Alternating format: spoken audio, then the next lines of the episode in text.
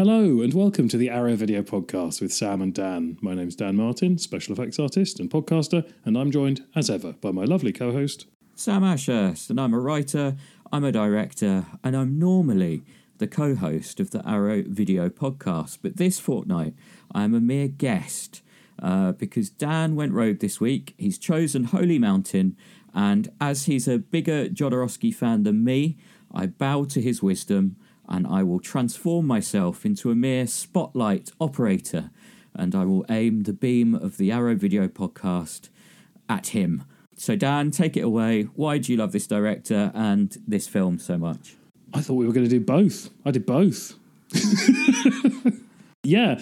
Uh, I don't know if I do love Jodorowsky. I love his films, or some of them. I've learned some things about him I don't like watching all the extras on this set. So, this is going to be another one of our regular favourites, uh, separating the art from the artist. Um, that surprises me. That that surprises me. Um, I thought. I mean, I, I will find out what you learn, but yeah, his most controversial stuff is certainly out there. Yeah, I don't know. It does seem like there was a lot of stuff I'd heard before, but really, I'd sort of I knew his comic book work, and I knew most of his films, not all of his films.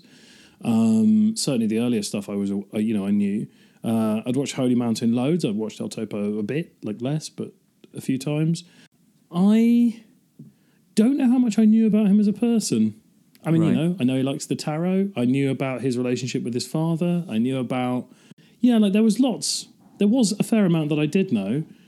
Somehow I'd managed to miss some of the more unpleasant stuff. And a lot of the world seems to have missed it as well, because I'm very surprised he's not gotten in, uh, he's not had the spotlight shone on him more for some of the stuff. Um, I, I mean, I, yeah. I, I made a film inspired by some of the stuff. Yeah, a little more flesh is, you know, there's a significant element of a little more flesh that's kind of inspired by um, by the darker side of uh, Jodorowsky. Yeah, it's interesting. Yeah, he's yeah he's certainly uh, uh, an interesting character, and he does talk a lot about how he doesn't think he's a genius. right. Well, that that's good. Um, yeah, you know, so he's got that going for him, I guess. you immediately undermine genius if you claim it.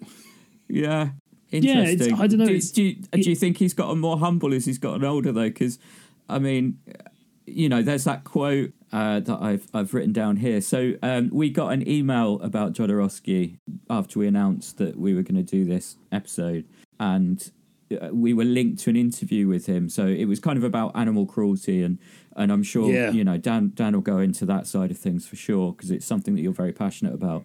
Um, and me too. you know, I'm not saying uh, I'm not, but uh, a quote that kind of jumped out at me in, in, in that interview that we got sent um, was this quote I make the scene, but I leave you to have your own feelings. I don't direct the way you should react. I don't want to do that. I'm not a Hitchcock. I'm not a Spielberg. I'm not a degenerate. so he's, he's, not a genius, but he's not a degenerate like Hitchcock and Spielberg, apparently. Um, yeah, I mean the thing is, I mean, like like any well-crafted movie villain, you should agree with about eighty to ninety percent of what they say. so, do you agree with that? I, I mean, like he definitely takes a bit of a left turn at the end. I think he probably is a bit of a degenerate. but I, I do agree with, and I'm not saying it's the only way you know, I, I like the work of Hitchcock and uh, to some of the work of Spielberg. Like, I don't think that Jodorowsky's way of approaching things is the only correct way of doing it, but I certainly think there's value in just presenting an audience with something and letting, you know, more oblique and letting them make their own, like, find their own experience within it. Uh, and and he certainly talks a lot about that. One of the things that sort of um, uh, he like there's a bit in the El Topo audio commentary where he complains about test audiences. Uh, and he says 20, 30, 40 imbeciles can change the ending of a movie because their vulgar taste must be satisfied. There you go. Um, and he talks about like films as a business being the big problem with films, uh, and and it stops people from being artistic because there's money involved. You know, people want to make a profit rather than just to break even. Um, and he thinks that that undermines the value of cinema. And to mm. some extent, I agree. Like, I love the big blockbuster stuff, some of it, But I, I do also think that there needs to be room for people to be able to experiment. I mean, he was operating so far outside of the system that he did some pretty shady stuff, some pretty regrettable stuff, I think. So it's it's difficult, you know. I, I do feel that it's the Jodorowsky approach that led to that incident on the train tracks a few years ago that was that was so high profile. Mm. Like, you know, just just fucking off the system and saying I'm doing it myself. And it's one thing if you're, you know, a Chilean surrealist with god with a god complex hanging off a dilapidated bridge you've found and risking your own life. It's another thing when you forget to tell a load of non-actors who are who like who are superstitious locals and think you might actually be the devil that they're not allowed to move when they're playing dead bodies in the sun and then just fuck off and they all just stay there because they're scared and have to go to the hospital with sunstroke. Yeah i mean i i, I feel like um, one of the reasons i kind of did my intro in the way i did um, was you know partly because this was your choice and you know, as soon as this box set was announced, you really wanted to do it for the podcast. Yeah, absolutely. Um, you know, um, and so I, I, feel like a lot of people who are listening to this will be listening to this because they are passionate Jodorowsky fans. They do love um, Holy Mountain, and they did buy this uh, box set quickly. So I was actually hoping that you would be more of a positive voice in this, and that I'd be able to take a step back because, you know, um, yeah. I, so I have I have lots of things to say that I'm not going to say. So I, I want I really want this to be a, a Dan well, episode I, of the Arrow Video a, podcast. A, I think you should say those things, and B, um, I and here's the twist, Sam. Oh God, here's the here's the twist. Yeah. So my stance has always been that it's impossible to entirely separate the artist, the art from the artist. Yeah. And I think, and this is definitely going to sound like a big cop out, and I've been wrestling with this all day. I think when the movie is experiential and not making an overt statement and happens to include or have utilized in its production reprehensible events then that is different and you can you can separate that from the artist in a way or or at least it is arguably possible to separate that from the artist in a way that you can't if they are making a statement with their work that right. you are choosing to overlook. Right. Okay. Yeah. I mean, people who listen to this podcast know that I do believe in separating the art and the artist as, as much as is possible. And sometimes it's really not possible, you know, in extreme cases. You know, I'm not going to go into those now, but you know, I think we all we all know what they are. But it, uh, you know, I I kind of need to like the art as well. um, so, are you not a fan of the of the films? No. Um, ah. Yeah, that's that's kind of where the problem comes in here. Oh well, I'll, I'll defend the actual films. Yeah.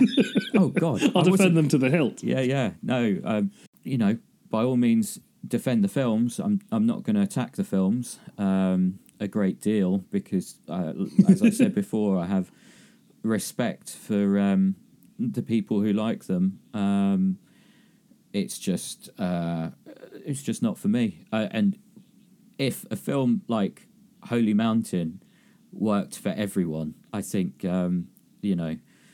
I think we'd need a test audience to make that happen, and there, and like you say, there definitely hasn't been a test audience here. Um, so so yeah, tell tell me what you love about Holy Mountain. I think that it's like so it, you know Holy Mountain has a narrative. Arguably, it is linear, possibly more so than El Topo. Certainly more so than Fando and Lis, but it is still like it is making arguments as well, and they're not arguments I disagree with for the most part. Oh god, um, yeah. as I was as I was rewatching it, I was like, oh my god, this is no wonder Dan wants to do this one. This is the ultimate Dan movie. Well, it's you know, I mean, I'm assuming you're talking about all the pissing on religion stuff. Partly, but you know, yeah. It's yeah, it's it's it's got so many wonderful visual things in it. He's created so much, and I and again, I think one of the things for me that makes Holy Mountain stand above El Topo um, is the money that he's had to play with. You know, it's I, I don't think there are you know, every filmmaker has a sweet spot as far as budget goes, and and if you go over it, they start, they start to everything starts to become masturbatory. Not that Jodorowsky isn't masturbatory all the way through his movies, literally and figuratively to some extent, but what he's able to bring to life is very very exciting to me. Whether it's the like crazed dirt streets of the of the world, this sort of oppressed world that we start in in El Topo, uh, in um, Holy Mountain, or the or the massive tower that's sort of you know where tithes are put on this big hook, and our our our main character sort of makes his way up into the tower via subterfuge and meets the alchemist played by Jodorowsky himself. You know that just the the the fact that he's been able to build all this stuff, whereas El Topo was largely built on, like, largely filmed in found locations, including like sort of old spaghetti western or, or you know American westerns shooting down in Mexico, like old builds. They just find stuff and shooting it, the abandoned mines, whatever.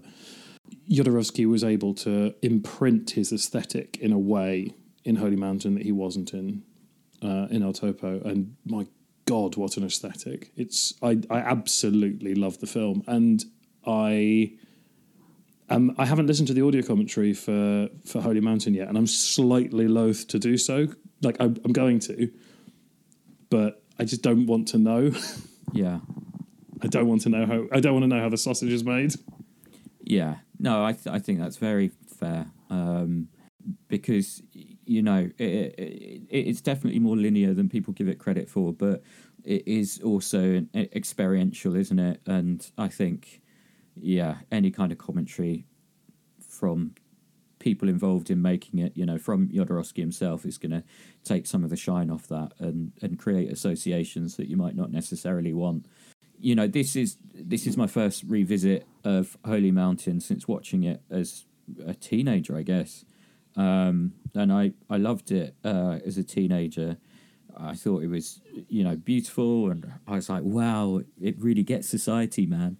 Um, but, but yeah, revisiting it now, it all feels a bit simplistic and you know a little bit childish. And yeah, I mean, one thing I definitely still find impressive is the scale. Um, as you rightly point out, uh, I, I honestly can't believe this kind of film got this level of production design. Um, the production design is absolutely insane. It's wonderful, and there's lots of beautiful imagery in there as as well as some ugliness, um, a bit of ugliness. But yeah, outside of that, I just I guess I found it a bit, to use a cliche, um, Emperor's New Clothes. Um, but maybe that's the point. You know, it is called Holy Mountain. Um, it is about false idols, or at least that's how I interpret it. Yeah, um, yeah, yeah, yeah. And, the ending certainly suggests that cinema itself is its own false idol. But but do I want to spend two hours of my life with that message? I don't know. Uh, it almost feels like an anti-film film to me, um, telling us that the real world is a better way to spend our time than watching Holy Mountain, um, which I do actually agree with. But yeah, even now, Sam, even under current circumstances. Um, yeah, I just um, yeah, no, maybe not. Actually, that's a good point. Um, yeah, we're recording this the day after Halloween, so the day after the government unleashed its own horror show. So I think we're both still a little bit in shock about that. But you spent your Halloween dressed as the alchemist, Dan, um, which is uh, I did. T- tell us about that. It was actually Jen's suggestion. Uh, we were watching um, watching Holy Mountain for this for the podcast. Mm and Jen said, "Oh my Christ, that would be a good, a good costume." And I said, I "We can do that. I can, you know, I've got a great fabricator in the workshop at the moment. He can help me with a hat. I can CAD and print the necklace. I've got a very pale wig I can wear halfway back on my head. it, it does itself." Yeah, it was just just a bit of fun, and then yeah. I I got a, a DM saying not cancelling you or anything, but just to not let you know and then they told me one of the things. I'm, I'm gonna I'm gonna confront it. I'm gonna just say it on the podcast, and I had I hadn't entirely decided whether or not to say it, but um, it's something that he talks about on the commentary to El Topo, El Topo, and he kind of chuckles about it, which definitely makes it worse uh, to hear. But the the the woman who sort of becomes the female mole, the female El Topo, was a was a basically an acid casualty that he met while they were making the movie. Um, he says on the commentary she'd had she'd taken 500 tabs of acid and her brain was fried. And at first, I all I could think was like, imagine being like an acid casualty and having Yodo's wacky bullshit going on around you, like you know these people with fucking iguanas on strings and you know priests ride uh, cowboys riding naked priests around uh, a cemetery. Like that must have been fucking insane. Mm. Um, but then during the sexual assault scene, he's like, oh, you know, we didn't have a stunt guy. I just hit her. Uh, it's all like none of it's fake. And like, god damn, that made me feel sick to my stomach. Yeah, I mean the animal the animal stuff is is gross, but I'm to some extent numbed to it. And actually, like, it's one of the reasons one of the reasons that El Topo uh, is lower on the poll for me than some of his other stuff um, the shooting of the crows, all the eviscerated farm animals, all that kind of stuff. Um, on the commentary, he says that they were all uh, from a slaughterhouse, but they were sick, so they couldn't be used for meat. So they bought them from there. But he also says this is the only zoom in the film, and it's bloody not. So I don't know if I believe him or not. Yeah, and there's a, there's a bit more to the um, the assault. So is that as far as your knowledge takes you? Yeah, I mean, uh, the only th- the, the the message I got said there are other stories of him being unpleasant on set, but I have not been given more information. Yeah, so basically, he at the time said that. So he's obviously said that he hit her for real, um, but he also said that he raped her for real during the promotion period at the time. Now, since then, he said that um, not so much that his comments were taken out of context, but he kind of he regrets saying it, and it was for the promotion of the film, and he wanted to say something shocking. Yeah, I mean, yeah, there is some extra context, and, and people have sort of made the argument that he was kind of mistranslated or um, something was lost in translation um, because apparently the build up to that sequence was um, he asked her to hit him, and you know he got consent that you know the scene was going to happen how it was going to happen, that he was going to do it, and he said that he needed it to be um, like he needed it to feel real, and he needed the actress to have no connection with the person performing it. And apparently, he's got a, a clause in all of his contracts with actresses that they're not allowed to sleep with the director, um, which is quite bizarre. Um, but yeah, so he kind of encouraged her to hit him for real, and apparently got a bruised rib. Um, and then he was sufficiently fired up to, um, you know, in his words, rape her for real. Yeah, and it, it's just obviously, like I say, you could separate art and the artist, but there's some things that are pretty impossible to um, to forgive. But there is, you know, uh, like I say, there is the argument that he was mistranslated, and there's the argument that he was just saying something shocking and it didn't actually happen. Um, but unfortunately, the actress herself has never commented. Um, and in fact, people have tried to track her down to, to get her to comment, and unfortunately, she, you know, she's vanished. Um, so who knows? Who knows what's happened there? But yeah, sorry to hit you and the precious arrowheads with something incredibly unpleasant around uh, a piece of art that they probably love. Um, but you know, like I say, it is out there, and it it, it was kind of yeah, it, it was something that Kim Newman kind of mentioned in his review of A Little More Flesh. Um, he sort of got that kind of influence. Um, but a little more flesh is about exploitation from that time, exploitation cinema. And El Topo is said to be kind of the first midnight movie, isn't it? And I think there was quite a lot of this kind of yeah. unpleasantness around at that time um, in the 70s. I'm not saying that to excuse it. I'm just saying, I mean, I'm obviously not saying that to excuse it because I made a whole film about it. But um, yeah, Dan, you've been quiet for a long time. Um, Talk to me. just just didn't want to talk over you. Yeah, it's interesting. Like the way he describes it in, on the commentary, I can very easily see that he is like a couple of words away from saying what you said. Mm. He does strike me as a bit of an edge lord. Like I, yes. I would if if if she came forward and said no, obviously that didn't happen. Like you know, we talked about it. We talked about the fact that what was going to happen, and and he needed to get fired up for the emotional side of it. I did too. We, you know, we talked it all through. Like if she came out and said all that, mm. I'd be, it, you know, I'd completely believe that he just said it to to shock people. Because look at his fucking films. These are not the films of someone who isn't in the business of trying really hard to shock people. This is it. This is hundred percent yeah, I, I, think that that interpretation, you know, it, it, it's exactly that. If, if the complaint had come from her, or you know, if the explanation had come from her, then this would be a completely different conversation. Um, and it's interesting. He does use the word rape out of context.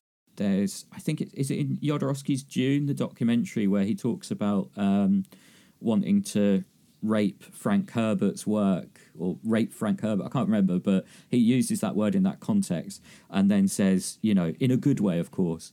So Jesus, yeah, I think he's got um, like his understanding of that word is slightly problematic, um, to say the least. So um, yeah, uh, what what can I say? And and obviously, when I was a teenager, watching Holy Mountain and uh, when I was a little bit older, watching El Topo, I, I wasn't aware of this stuff. But, you know, I am always the one that says separate art and the artist. So um, uh, I, I can't really talk. Yeah, it's difficult. It's very difficult. I, I do think there's a there's a fuck. I don't know. I'm yeah. I don't know. It's really it's really tough. This has certainly hasn't changed my mind about that. It has added shades of difficulty yeah. to my my opinions on that.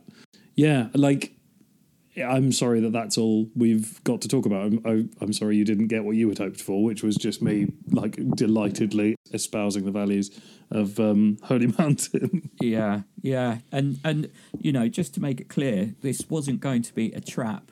I wasn't going to like let you go on about it and then say, "Aha!" But Dan, Drop did you bomb. know? No, no, I, I would never do that.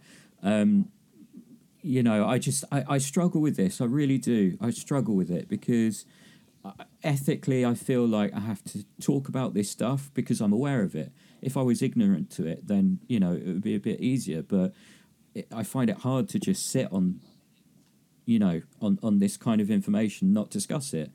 Of course.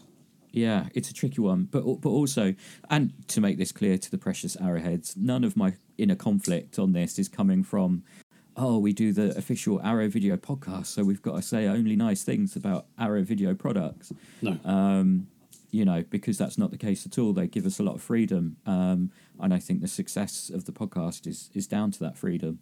Um, but you know, I got a bit of backlash off the back of Long Good Friday, and um, yeah, I was kind of dreading doing this episode to be honest. Um, Sorry, that's all right. Yeah, no, but, I mean, not at all. But it's got but, um, birds um, coming out of bullet wounds, Sam. It's got birds coming out of bullet wounds. It has. It has. Um, what? It's great. it's great um, film. Yeah. Uh, I'm struggling. I'm struggling a lot with this. yeah, it's it's a fuck. I don't know. Like the thing is, I've been very uh, like I've sort of soaked up anything of his output that I could find over the years, you know, whether it was comics or whatever. I've even got his fucking tarot deck. But oh, wow. Yeah. it's very boring, very pedestrian considering. uh, I suspect it is because he is to some extent a traditionalist with tarot. Right. But yeah, I guess like other than a handful of interviews here and there, like little things. I've not, and uh, and seeing him talk live on stage at the BFI once, um, mm-hmm. I, I just didn't know that much about like the actual making of these films. Now, is that is that part of the curse of being a modern um, cinema head?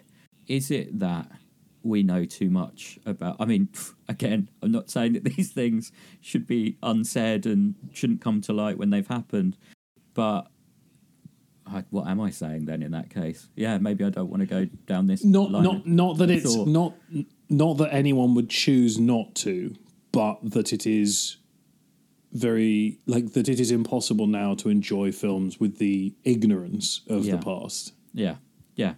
Do you remember when no one thought Mel Gibson was a piece of shit? Yeah. Like, you know, you it, like it, nowadays, it, as mm. someone who knows even remotely anything, you can't watch his movies without them having a different light to them. Mm.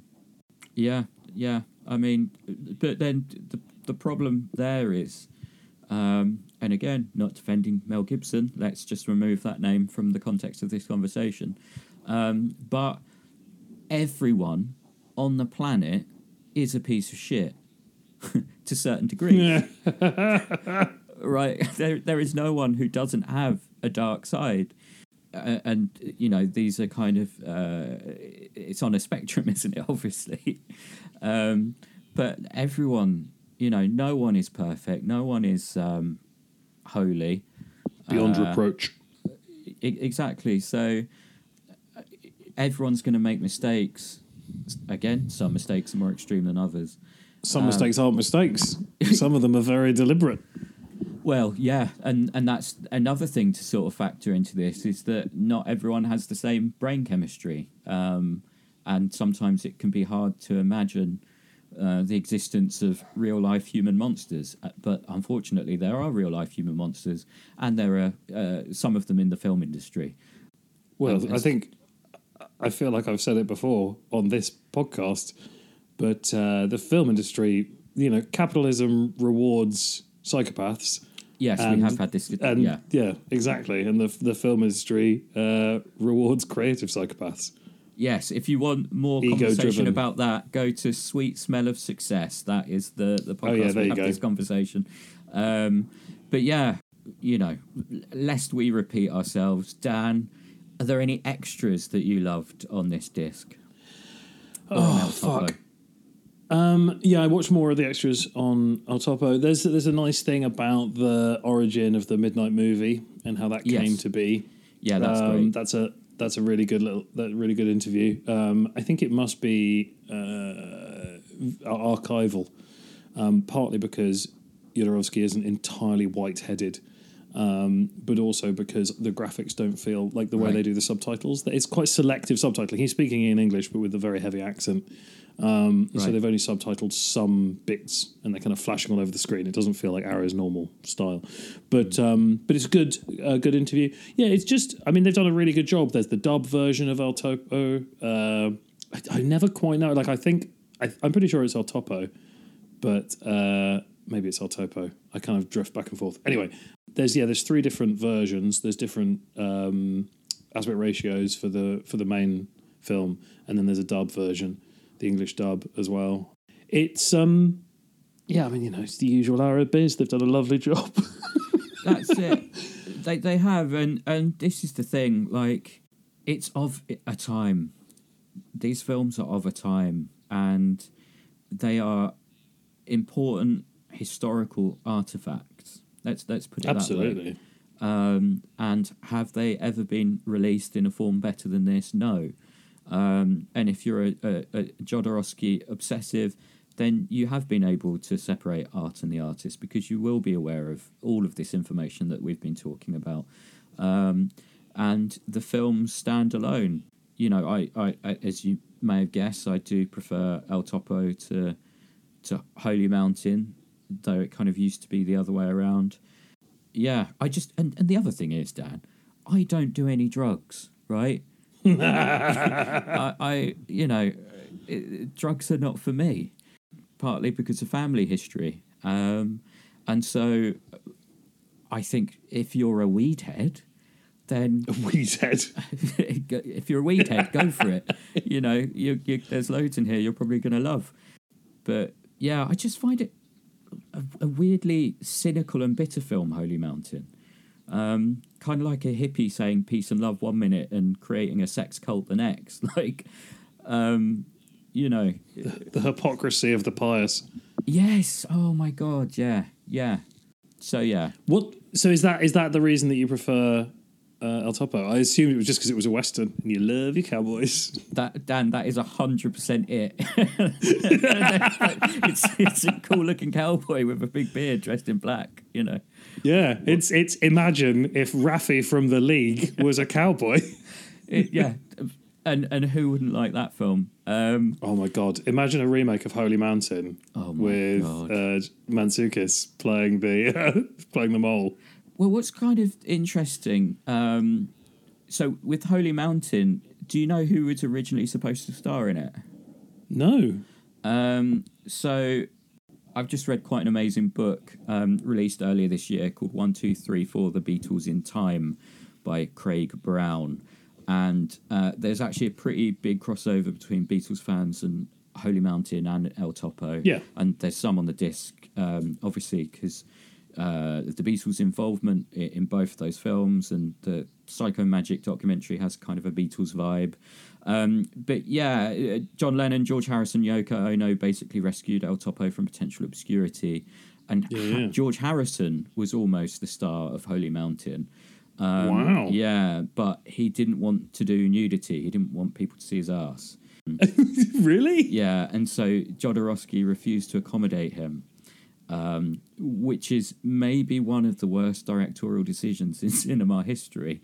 Um, was he was he going to play the the Christ figure, or was he going to play the um, the um, alchemist? I think he was going to play the alchemist because I'm, I'm, pretty sure it was the alchemist because um, yeah, Jodorowsky says that he just played it himself, so it must be.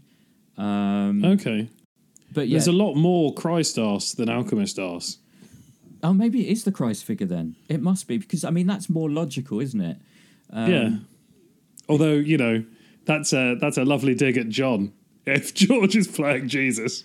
I mean, yeah. Or, or is it? Because John said the Beatles were bigger than Jesus, so maybe it's a dig at, at, at George but but yeah. Um, oh, by the way, I'm not saying that one, two, three, four goes into this in any detail. I already knew this. I, I do like the Beatles quite a lot. But what's kind of interesting about the book is, you know, it's a really enjoyable read. It's very fast paced and um, it kind of goes through the whole history of, of the band, sort of diving into parallel universes kind of briefly and it kind of takes a fun look at, at the insanity of the Beatles' impact on culture, politics, and their fans. But yeah, what makes it kind of relevant is so much of the book is about the Beatles as false idols themselves. So it kind of humanizes them and ridicules the false religion that's built up around them, and you know the fetishization of objects that they touched, and the desire for locks of their hair, and modern day pilgrimage to the places they grew up and yeah, they were turned into figures of worship, and they themselves yeah. turned to Hinduism to to cope with it all. Um, so you can you can see why they'd be attracted to El Topo and especially Holy Mountain. But yeah, I I, I don't know. There, there, there's just something in there about the time, basically. You know, it's a time that the Beatles were, you know, one of the most important cultural events forces yeah yeah forces and and this was very much these films were very much made in that period where you know the biggest band in the world could fuck about writing nonsense songs and um, creating you know fake bands and you know weird religions yeah. and yeah, I well, don't know. There's Jodorowsky talks about uh, the score for El Topo being done by cutting up bits of classical music, like sheet music, and throwing them in the air and sticking them back together, which is how they did the outro for Hey Jude. But then, ironically, like one of the things that Jodorowsky is railing against is the fact that it's celebrity that's fucked film. He's like, you can't cast a known actor because they bring too much baggage something I've been talking about recently with with some friends is is that it's so hard to get past the character of a, an established actor. Even even character actors nowadays are known enough that you go, oh, it's that guy from that thing, and it colours the performance no matter how good they are.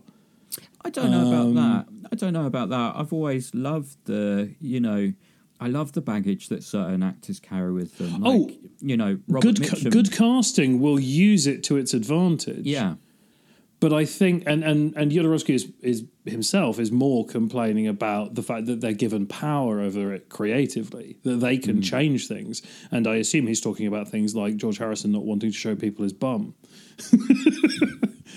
but but he's yeah so the fact that he's complaining about this he's saying oh you know celebrity and the cult of celebrity is, is what's ruining cinema and actually he wouldn't have a career if it wasn't for the one of the most famous men in the world saying oh put this on after my uh, my short film in yeah. this new york theater and i'll yeah. go up on stage and tell everyone to stay yeah and and and suddenly he's got a career. He talks about the fact that they financed the film on post dated checks, and if they went back to Mexico without having sold it, they'd have been arrested. Yeah. So you know he he owes his entire career to celebrity. This is it, and and, and George being Harrison, lucky enough to hitch his wagon to it. George Harrison, in general, is a force for good um, in cinema. Um, you know, yeah, um, lots lots of important films were were made because of George Harrison. But yeah, and John Lennon obviously was the one that really supported um, Jodorowsky, but um, yeah, and, and and he should have cast Lennon in Holy Mountain. He would have got I mean, his yeah. ass out. He'd have gotten his Lennon, out.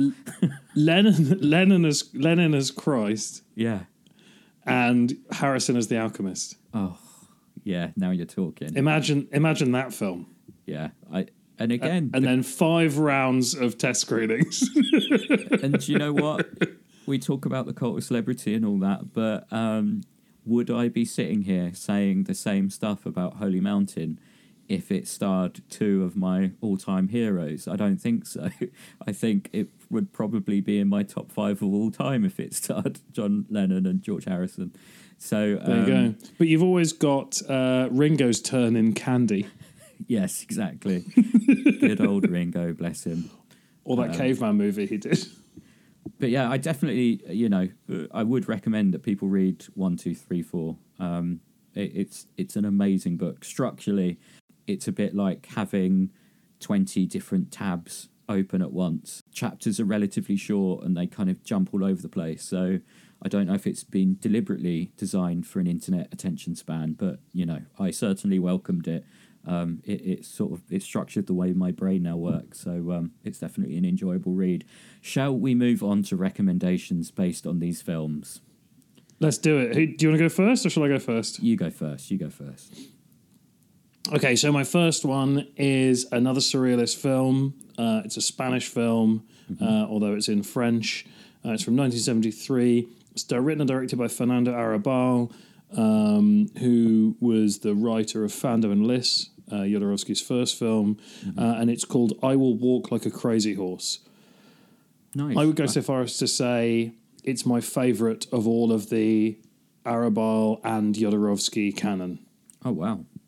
I prefer it. it it's not as visually lush mm-hmm. as uh, as Holy Mountain, uh, and it certainly has some difficult imagery in it, mm-hmm. but it is an astonishing film. It's absolutely incredible. There's a box set of three of um, Arrabal's first three films from Cult Epics in the States. Uh, so his first film, Vive la Muerte, um, which is great. This one, uh, I Will Walk Like a Crazy Horse. And then also Guernica Tree, which I found a little disappointing. It's a great box set. I don't think any of them have been released in the UK. I fucking love Arrow to pick them up. There's a second box set with three or four more of his films in it, which I have and have never even opened, which is embarrassing. So I should do that. I basically I got it, and then I think Tony was like, "Oh, disappointing," and then it just dropped right down the list. Yeah. I Walk Like a Crazy Horse is an absolute fucking beauty. Um, it's got a lot of similarities to the like the, the the sort of impetus for the narrative has a lot of similarities to Santa Sangre, which I, to be honest, found a little disappointing as well. The right. Film, a a rich young man uh, is burning it into the desert in a jeep at the beginning of the film. Uh, played over news footage, fake news footage, and police radio comms about uh, a rich woman having been found and her uh, dead, and her son being missing, mm-hmm. and they have to find him because is he has he been killed? Is he responsible for the murder? We don't know. And he basically just goes and like hides out in the desert, and he meets this guy called Marvel, who's uh, they call him a dwarf. I know I don't know if that's the correct term in this instance, but he's a, a, a diminutive man, and he seems to be a sort of spiritual higher being. He can talk to animals, he can control the sun. He is generally wonderful. And this guy falls in love with him on a sort of spiritual level. But the only way he knows how to process this is to bring him back to society. And this guy is sort of a, a representation of nature and all of the forces of nature, and obviously is to some extent corrupted by his his time in the modern world. And by modern, I mean 1973. It's absolutely fucking amazing. Uh, I kind of suspect like there's some child nudity in it, uh, which is possibly why it's not made it out, made it over here. Um, not in a sexualized sense. It's all religious imagery, religious iconography. Well, there's, but, there's, there's child nudity in Holy Mountain. Yeah, there's not these kind of close-ups. Oh right, okay. there's a there's a uh, yeah there's a the wounds of Christ inflicted on a child's genitals oh, at Jesus. one point. Uh, it is honestly like if you have even the slightest stomach for surrealist cinema, it is a modern high point. I I might go so far, and I might regret this later. I'd go so far as to say I think it's the best surrealist film in color. Blimey! Well, there you go. Yeah. Wow. I I, I don't know how to react to that because I haven't seen it. Um, I haven't even heard of it. So um, yeah, that's a that's a definitely a, a, a worthy choice. Um, as for me, I think you would have heard of my picks. Um, I'm hoping that there's no repeats here, but my first recommendation is The Last Movie. Um, was that one of yours, Dan? It's not, although it's a great film. It's an amazing film, and um, there's a really beautiful indicator Blu-ray. Um, I think the limited edition is sold out now, but um, I think the standard edition is available. Um, now, this film was released two years after Easy Rider changed cinema forever. Um, also starring Dennis Hopper, obviously. Now, the last movie wasn't as well received, uh, despite winning the Critics' Prize at Venice. Um, it kind of shifted from a European darling to uh, an apparent vanity project when it landed in the States. Um, and the backlash was so extreme that Hopper didn't direct again for almost a decade and you know with this and easy rider it's like heartbreaking that he didn't direct for that long. Um, uh, you know revisiting the last movie now we lost a lot of great cinema during that wilderness period i'd say. Um, yes it is a confusing jumble of ideas partly because um, dennis hopper's pal jodorowsky um, encouraged hopper to recut the original linear narrative but you know, uh, confusing jumble of ideas. But what ideas and what a jumble! Um, it's ostensibly about a wrangler named Kansas, played by Hopper, working on a western. I love my westerns. Uh, film in Peru. It, it explores the potential dangerous impact of films and film culture on the lives of those who make and watch them in a very poetic way. So, um, yeah, not a million miles away from Holy Mountain, but for some reason feels less kind of cynical. I don't know. Um, but yeah, you're a fan of the last movie, Dan? Yeah, I mean, I've not seen it for absolutely years, but I remember being very, like, very struck by it. Yeah, I, I think it's stunning. I might pick up the Indicator disc. Oh, it's definitely worth it. Like amazing extras as well. Um, lots of good Hopper stuff on there. Um, but yeah, what's next from you? My, next is my favourite black and white surrealist film. Uh oh. Uh from 1930. Okay. Um, it's, it's L'Age d'Or. Nice. By Louis Buñuel. It, this is pretty easy to get hold of. Uh, there's a beautiful Blu-ray set of it from the BFI in the UK. Uh, it's on a uh, like a, a set with Un Chien Andalou. Um, I I, I, I saw it after some years after I first saw Chien Like a lot of people around my age, I suspect I saw Chien for the first time at the Museum of the Moving Image near Waterloo Station, where I would insist we went every time my family were in London. Um, they had that big like white fiberglass hand with the ants coming out of it next to a screen, and they just played Chien on loop, and I was fixated by it.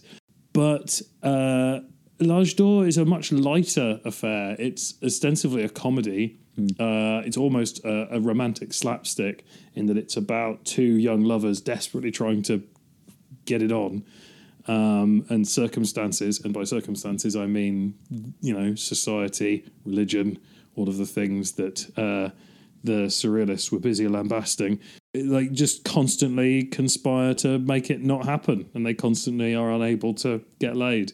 But it's done. It, it, Buñuel did it without Dali, and I don't think it like. As much as I like the work they did together, I do feel Dali was nothing but a massive ego.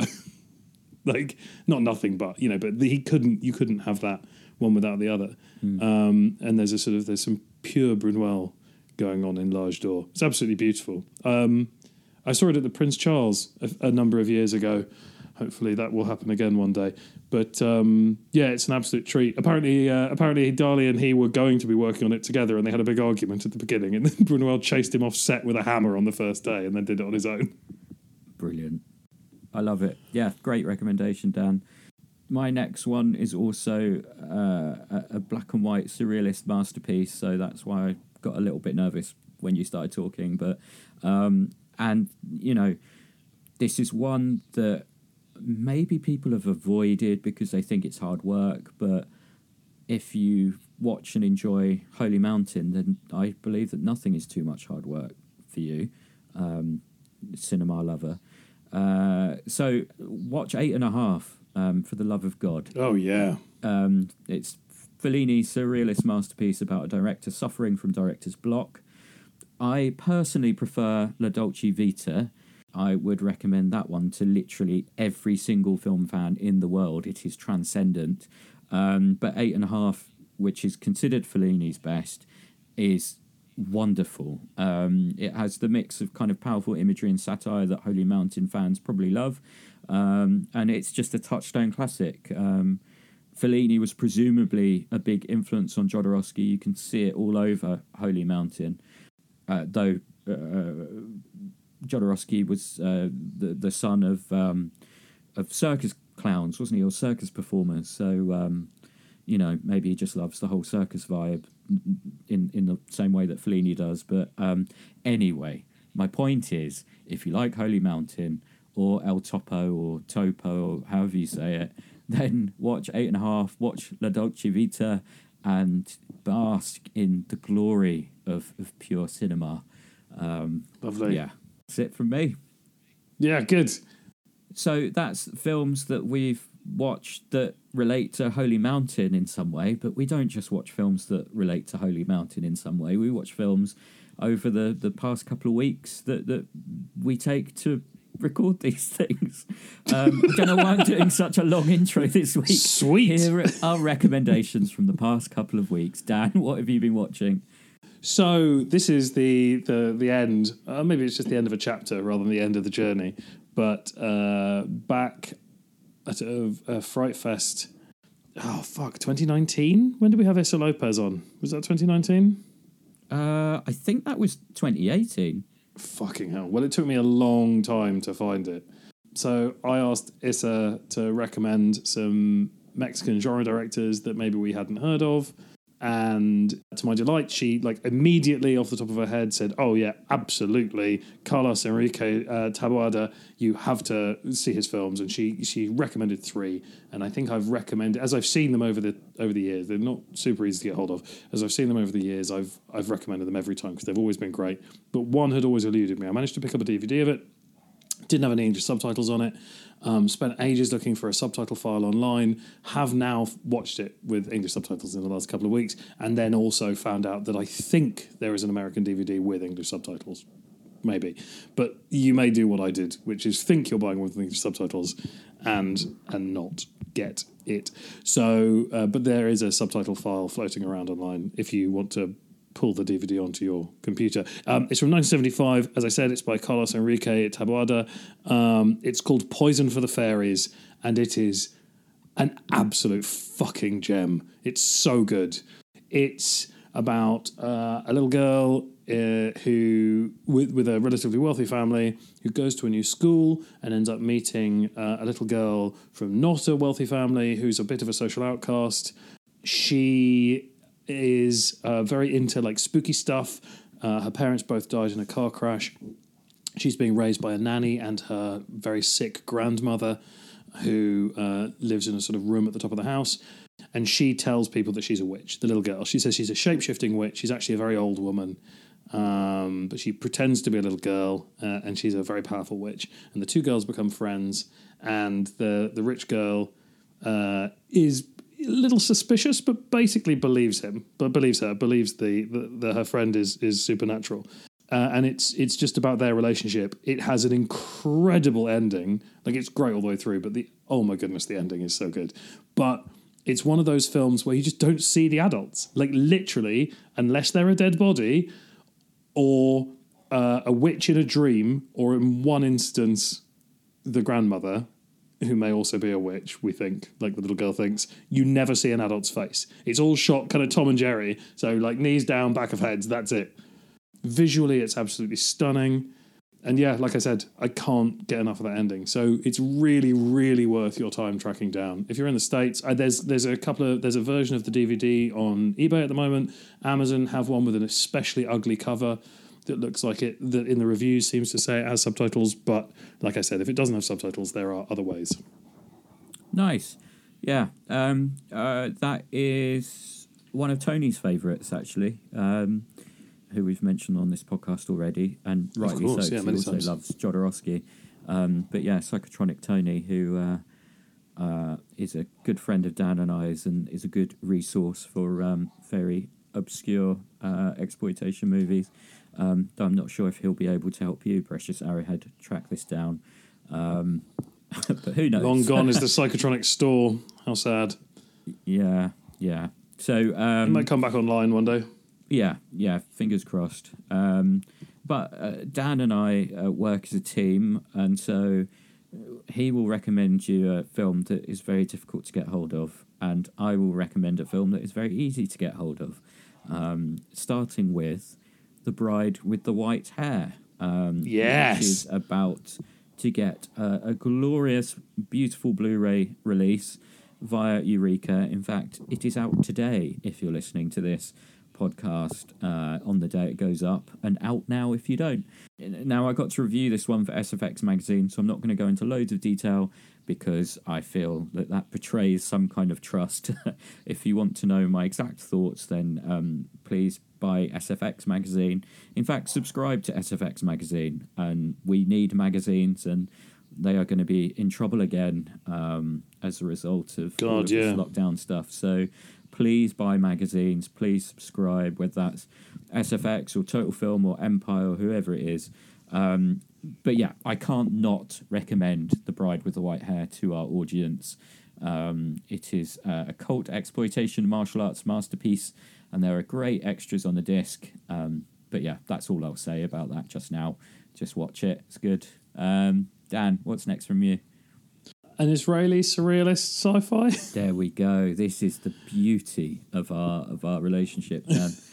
our repertoire, rep, repertoire. Yeah. Um, yeah, so this is actually comparatively easy to get hold of. It's only a DVD, but Kino Lorber put it out in the States and it's still available, still in print. Uh, it's called Santa Clara. It's from 1996, uh, directed by Ari Folman and Uri Sivan. Um, it's an Israeli film based on a Czech novel um, about Clara, who is a psychic girl, uh, a bit of an outcast at a school that feels pretty post apocalyptic. And she uses her psychic powers at one point to uh, help all her classmates cheat on a maths test. And there's a big, like, hoo ha at the school because they all get perfect uh, scores. And so they do a big investigation into it. Um, but the uh, ostensively, it's a love story. She is falling for uh, a guy at the school, but if she falls in love, she will lose her psychic powers. And then the film itself is a sort of very fractured narrative because it follows loads of these peripheral characters around her and the way in which they interact with her. It's very stylish. It's not perfect by any means, but it's certainly very interesting. Um, hadn't seen a huge number uh, of Israeli films. Um, uh, I was recommended it by an artist friend, Tai Shani, who said it was a uh, like a, a favoured uh, film of hers from her youth, and so she got me a copy of it, and uh, it's great. Cool. Yeah, that's it. Excellent. I think you kind of you, you whenever you say something is easy to get hold of, I always think, oh right, that's on DVD or Blu-ray in the UK then. and it's always yeah, it's easy to, to get hold of. All you have to do is go to this tree in the middle of a park and walk twenty paces and say badger, and it will drop out of the sky. Like there's always there's there's a floating skull up on up on Primrose Hill, but you have to not look at it directly. Exactly. Well, um, you, you don't have whisper to its that. name under your breath. you don't have to do any of that for my next recommendation, but I would recommend that you get it sooner rather than later because, um, and this this goes for you as well, Dan. Uh, Mothra, the Mothra Eureka Blu-ray, um, is also out this month. It is magnificent, but it's on a limited edition disc. There's just three thousand of these, and it will sell out. Um, so pre-order. Uh, you'll get two versions of the film, the English version and the longer Japanese cut, as well as tons of extras, including a perfect interview with Kim Newman, um, our friend and hero, uh, Kim Newman, on the history and legacy of Mothra. You don't need me to tell you the plot of the film, just buy it and file it next to your uh, Gamera box set. And if you didn't get a Gamera box set in time, don't make the same mistake with Mothra. It's out on the 16th of November, and I obviously recommend this beautiful release. It is uh, one of the greatest films ever made. That's it. I've just pre ordered it. Yes! Oh, excellent. Like literally while you were talking. See, I thought you'd gone quiet, and I was like, can Dan, could it be possible that Dan doesn't like Mothra? No, he's just busy getting it. Um, you should do the same, Precious Arrowhead. Um, right, let's go into. Uh, are we go? Yes, we are going into extra features. Uh, extra features. Extra features. Extra features. Now extra I've got features. a couple. Dan, you've got something. Should we go first with you? What What have you got? Well, yeah, I've got. Uh, I got two. Got two for us. Ooh. Um, first uh, off. Uh, you'll be very pleased to know that I managed to have a little Skype chat with Stephen Scarlata, the director of Jodorowsky's Dune, Blimey. about what it was to what it was like to to be with the man for that long and to be so heavily um, steeped in you know this this amazing film that never happened. So here's that. So uh, you join me in media res conversation with Stephen Scarlata, producer, writer, um, general nice man. Uh, Stephen, hello. How you doing today? Hey man, thanks for joining me. Amazing. I'm yeah. What a, an auspicious night to be talking. Very exciting times. Oh yeah, oh yeah. So it's like late over there right now, where you are. Yeah, yeah, yeah. It's like half uh, quarter past seven. So I don't know if you're aware of the uh, the podcast that I do. Do you know the Arrow Video label, the distribution label? Oh, absolutely, absolutely. I, uh, yeah, I do know the label. I, I unfortunately I don't. I get a lot of my Blu-rays free now because I just can't afford to. I just uh, after buying so many DVDs and then Blu-ray came out, I had to like I was like I, I was like all right I can't buy any more because half half the ones I was buying I wasn't watching. And I love Blu-rays. I've been very fortunate. I work with Jim Coons here and there. Oh nice. He's been very nice to give me like when he he works on a Blu-ray he gives me like an extra Blu-ray. And and so I've been able to have like a collection of Blu-rays just because of him. He's been so kind. But Arrow Blu-rays are incredible. I should have looked and see which arrows I have. But you know, you guys are like top notch, of course. I mean, I, I'm definitely aware of Arrow. I mean, if, Well- like trust me, if I was buying Blu-rays, I would have a tremendous amount of Arrow. well, I can't. you guys are amazing. Yeah. I can't take any responsibility for the quality of the discs, but I've been lucky enough to be involved peripherally through the podcast that they uh, they sort of sponsor. So yeah, for a couple of years now, uh, they've let me and my uh, at the time of its conception housemate, but now just you know remote friend um, Sam Ashurst. Uh, we we do a, like a bi-weekly, uh, as in fortnightly, every two weeks, uh, podcast where we choose a film or a release from the Arrow catalog. We talk about it, and then we recommend other things off the back of that, and then we just sort of chat about stuff we've seen lately. It's normally about an hour, hour and a half. But we have a little section at the end that we call extra features, uh, and and it's basically when one of us gets off our ass and and, and hounds someone to talk to us about something. And sometimes it's contextual, so as is this one, because on the episode we recorded on Sunday, we were talking about the Jodorowsky box set that Arrow have just done. They've just rescanned um, four Jodorowsky films, um, put them out on Blu-ray, and sometimes they're just timely. So Sam, who has a day yeah. job as a journalist, will sometimes have snippets from interviews that he did that he, we can add to the podcast, that kind of thing. Oh, cool. So you must. I'm looking at it right now. Like, oh shit, that looks awesome. This box set. Yeah, they've done a beautiful job. Wow, it looks. Yeah, it looks phenomenal. I can't. You know, it's like I can't believe it. It's like in the '90s when I discovered him. I still have it in my garage. Like I, I've been meaning to one day get my old VHS of the Holy Mountain and convert it just so the world can see what I originally had to watch, the quality I had to watch his stuff you know, fifth generation blurred. Man, yeah, so so many of us have so many films that we love that like you look back on it and you're like, how did I even sit through this? Uh, seriously, like, yeah, like uh, there was this there's this batshit movie called like Blood Savage. Forever, I couldn't. Blood is it Blood Savage? It was this weird Texas Chainsaw Massacre ripoff. This guy having like.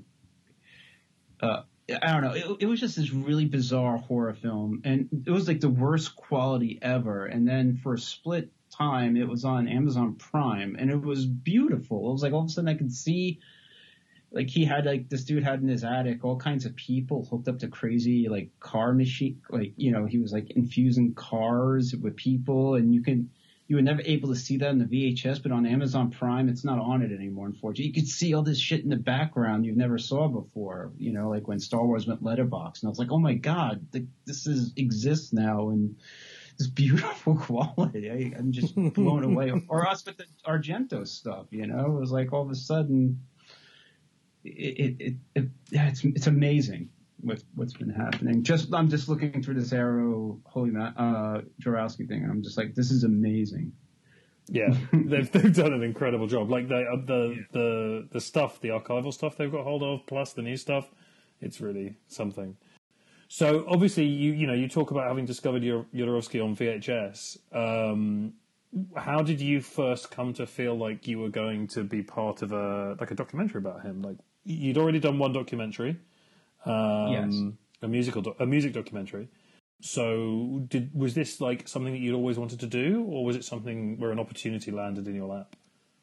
Um, no, it was pretty much, um, yeah, it was just go, like going back to like the late '90s. I was just obsessed with Jodorowsky, and I was mostly obsessed with him because there was nothing really out there about him. The internet was wasn't as full as it at, is now with information but I just wanted to know everything I could find out about this man. And then just eventually there was a weird website that, that was up called The Symbol That Grows. It was like the first Jodorowsky website, I believe. And on there it had just a little teaser for Jodorowsky's Dune. Um, like the, it, it, it was the poster from like one of the, I think the 70s Dune novel, the, the desert, the guy with his arms up and you see a worm. Yeah. And then and and I was a huge David Lynch Dune fan from the mid '80s. Like I rented that movie, and I was obsessed with Star Wars. And Return came out, and we knew Star Wars was over, but there was this new Dune thing coming out. So I rented Dune, I taped it, and I watched it over and over again because.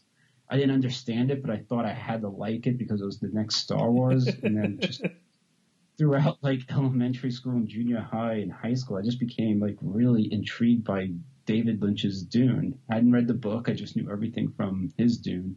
And so now fast forward to like finding that website and finding that image of Jodorowsky was going to make Dune, I just became obsessed. And then I just kept going to like uh, out here in LA, there's like this library, the cinema library where like I think a lot of like um, like I guess like film students and uh, journalists, film journalists go to to do their research. And so I just go there constantly and just try to find whatever I could about Jodorowsky's Dune. There wasn't a lot, and so I just had to keep digging around. Back then, I had to like get stuff from eBay, like buy old Starlogs and from eBay, and just kind of paste together. If it wasn't for a documentary, it was just for my own. I needed to know about this, so it was just start off as just like an obsession. I just want to know everything I can, find out about his version of Dune, and then just like years later. Um, at the time, I was working with the director Frank Pavich on quite a few projects that were just falling apart and falling apart after our music documentary you mentioned, uh, New York Hardcore. And then I just pitched to him, like, why don't we, how about this, you know? Because I just kept collecting all this stuff. And I was like, maybe there is a, and plus there wasn't, Jodorowsky wasn't really around. And just to, the idea of getting an interview with him, you know, would have just been amazing to talk about this idea. And Frank liked the idea. And then, you know, and it just began a long journey of trying to get this thing made. So it, it started off more of like an obsession. I had no idea in my mind I was going to do a doc at first. It was I just needed to find everything out about this. That's awesome. How did you like? How did you finally manage to get in contact with Jodo? Like that was Frank. He found the director found it was like an email for his acting agent and he reached out to him through there. And it took him a long time to get back to us. And I believe we even pitched it to him. And again, it took a really, really long time for him to get back to us. You know, and and so that's that's how it all started. And then that's when the talks finally happened. Because I think what happened, uh, we reached out to him, and then I think during that time, Dan O'Bannon passed away. Uh, David Carradine passed away, and so maybe that's what kind. I'm, I'm I, I don't know. I'm, I do not know if that's true or not, but I'm wondering if that's what kind of woke him up to the idea maybe it would be worth talking about this. And you know, we didn't know until later that maybe that's when Moebius was sick. You know, and maybe this was the opportunity to start talking about this project, and he was more open to it. Wow. Um, so, how long was the production process? Like, from deciding you were going to do the documentary to it coming out in 2013. What was the like? How long did that all take? Oh boy, it took it was it was a while. Um, because I remember like I remember the um Uh, oh God, I had to go back because I mean I was still re when I after I pitched it before we even reached out to Jodorowsky, I was still like researching it for even more for few more years, still finding out whatever I could. And around that time, Mark, who did Dune, who has that amazing website, Dune Info, he started releasing stuff that was never on the internet before about Jodorowsky's Dune. He, he's incredible. And so that started helping research. And um, I, I, wish I would have looked back at the timetable because it was it was quite a few years. And then eventually we reached out to Jodorowsky. We haven't heard back from him. I, I would almost say like we when we reached out to him by the time he reached back out to us was almost like a year. Wow. And then once Jodorowsky said yes, the day he said yes, I got producer Travis Stevens on board because I was working on a uh, Cinemax TV show, and uh, Travis just happened that day to come to set, and that was the day Jodorowsky told us he'd do it. And I approached Travis to produce to be a producer on it, and so that was the day Travis Stevens came on board. And then when Travis came on board, it was still like another. I believe it was like another three years of us, you know, first going out to shoot the interviews in Paris and then coming back and then starting this insane long process of like cutting it, like 30 cuts we had, and then we had to, you know, go back here and there to get a couple more interviews to fill in. It was a challenging movie to, to edit. Wow. Yeah, so I mean, it's countless years working on this thing. Um, I wish I would have went back to my old folder and, and just because I kept everything from. I always kept all my research from it, and uh, yeah, it was it was it was a long time. And some I think from the time yeah, like he even said yes to the time it premiered at Cannes. It was probably like three years at that point. Even, you know, not even now counting the years, even before that, I, I was researching it too. So, wow. Do you, uh, I feel like this is probably a question you've been asked a lot. Maybe it's a question he's been asked a lot. Do you think there's ever a chance of the book getting published? Um, I, I mean, I, I, I hope one day it will. I think there's a lot of I, I think the challenging thing there is between the producer Seydoux and Moebius. Now that Moebius has passed on, like the rights of Moebius's art versus what Seydoux owns in Dune, you know. Yeah. So I think there's like a little weird clash there. I think if that ever gets cleared up, then I don't see the book should be able to come out. But I think there's a little little thing there, you know, with the passing of of Moebius, and yeah, so I yeah. think there's like a there might be like because you know it was done in the 70s, and I think you know I'm not sure about how the contract. A lot really... of solid contract work going on. yeah, so I think there's a weird uh, clash there with you know, and then you have Jodorowsky's writing. The script is in every panel is pieces of the script. So, so he'd have to sign off on it. For for listeners who haven't seen the documentary, first of all, what are you doing? Go and watch the documentary. Um, but secondly, the, the, backbone of the of the Jodorowsky Dune story is this lookbook tome that Jodorowsky produced um, to sell the film around Hollywood, and which has been plundered aesthetically over the decades. Um, yeah, it, it's it's pretty wild. But you know what's even funny is like there's this there's this one Twitter feed, uh, Pinland Empire. Um, is that what they're called? Um, I should know. They're I always retweet their stuff. They're awesome. He he he he even like found like because we always, we noticed that a lot of his stuff was like used in Flash Gordon like because Dune was sold to Dino De Laurentiis, so he had the book because you know even when you watch Dune, I don't know. I always thought that there's parts of the storyboards that are kind of in Lynch's Dune of like when they're escaping the worm. But there's only so many ways I think you could shoot that sequence without maybe you know. Yeah. But um, but yeah, but those guys I like pointed out like they're these concept art of these pirate of the the spice smugglers, the space pirates, and then he connected that to the flying guys in Flash Gordon, the winged guys. Yeah. So you know, I just people are finding stuff, not even myself, that are influenced in it now too, which is so cool. Yeah, it's amazing. I remember I, I was lucky enough to do a little bit of work on Prometheus, and I remember seeing one of the Jodorowsky Giger um, like uh, landmarks in the background of Prometheus. Yeah. Uh, I love that. And just thinking, oh my god, it's still it's still happening. People are still borrowing from it. uh, that was that's so beautiful. I love that. I love Prometheus. I'm like one of the rare people that really stand up for that movie. People get so mad, but I, I loved seeing that imagery in that movie. I would I would say that Prometheus is a wonderful film if you watch it with the sound off and uh, and and your choice of soundtrack over the top.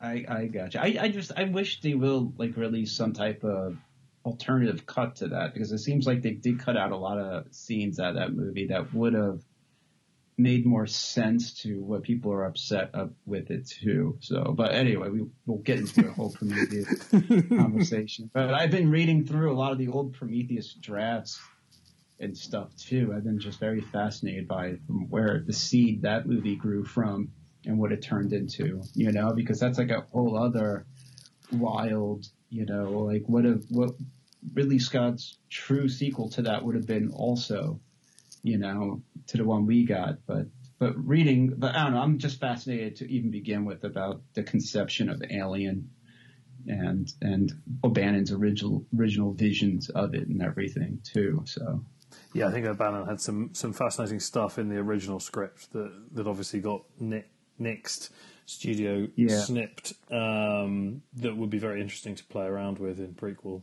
prequel work. Oh yeah, yeah, I, I love the, his old concept art and everything too. It's very interesting. Um, That's another. Yeah, I'm sorry. No, no, good. Uh, I was going to say you you write yourself as well. Like you write fiction as well as producing documentaries. Is is that has that always been a, like a side by side thing, or is that like your attention has turned to that over the years?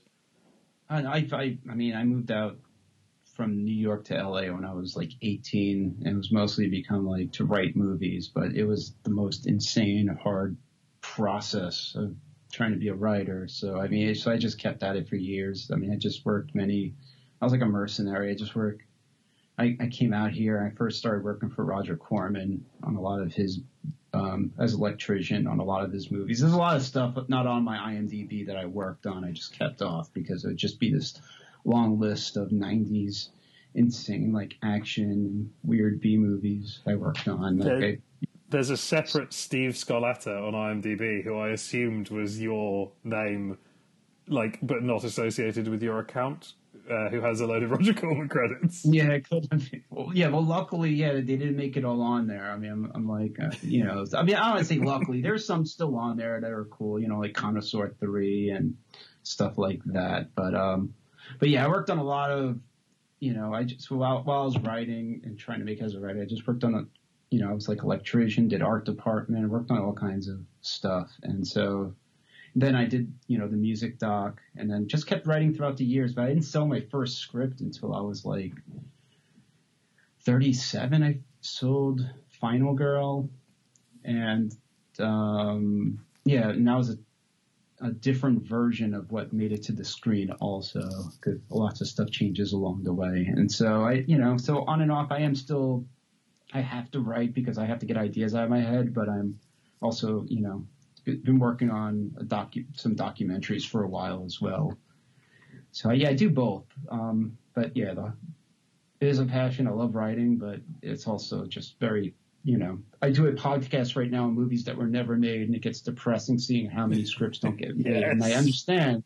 I wrote so many scripts that haven't got made, and it's just like it's brutal.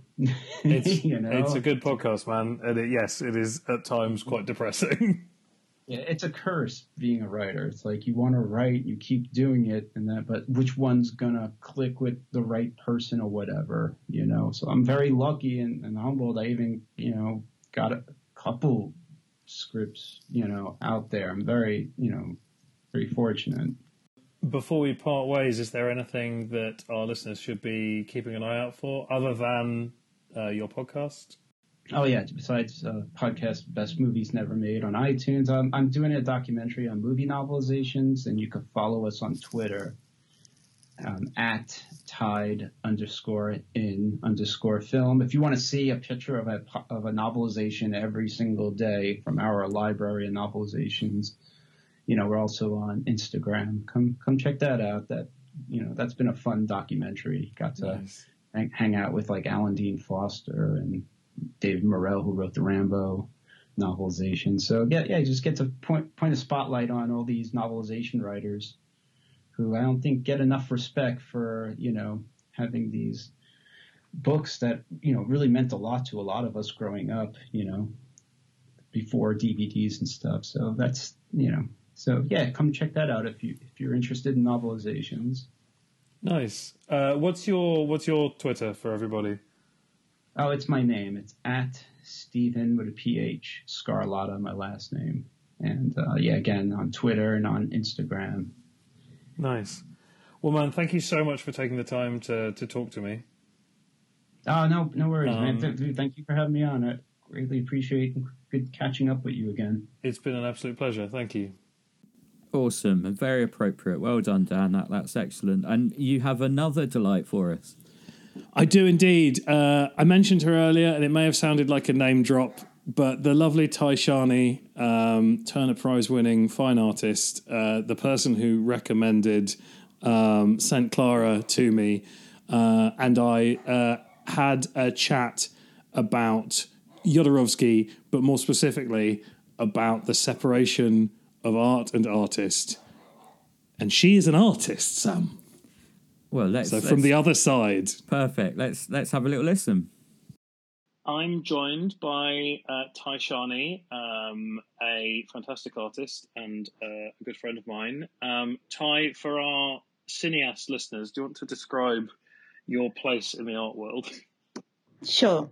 I work a lot with performance and large installations. Um, I also write. A lot of the work I make kind of revolves around text that I write. I published a book last year called Our Fatal Magic, which was a, a collection of all the texts that were part of this project that I'd been working on for the last five years called DC Productions. At the core of what I do is thinking about post-patriarchal realities and feminist thinking um, using utopian strategies, speculative kind of fiction, and a lot of cinematic references in the work and inspiration as well. We were having a conversation about Jodorowsky, uh, and Sam yeah. and I have just recorded the the podcast about the the new box set um, yeah. that Arrow have out, and it's a, a, perennial subject for us: the difficulty of art and artist, and the potential need for separation therein.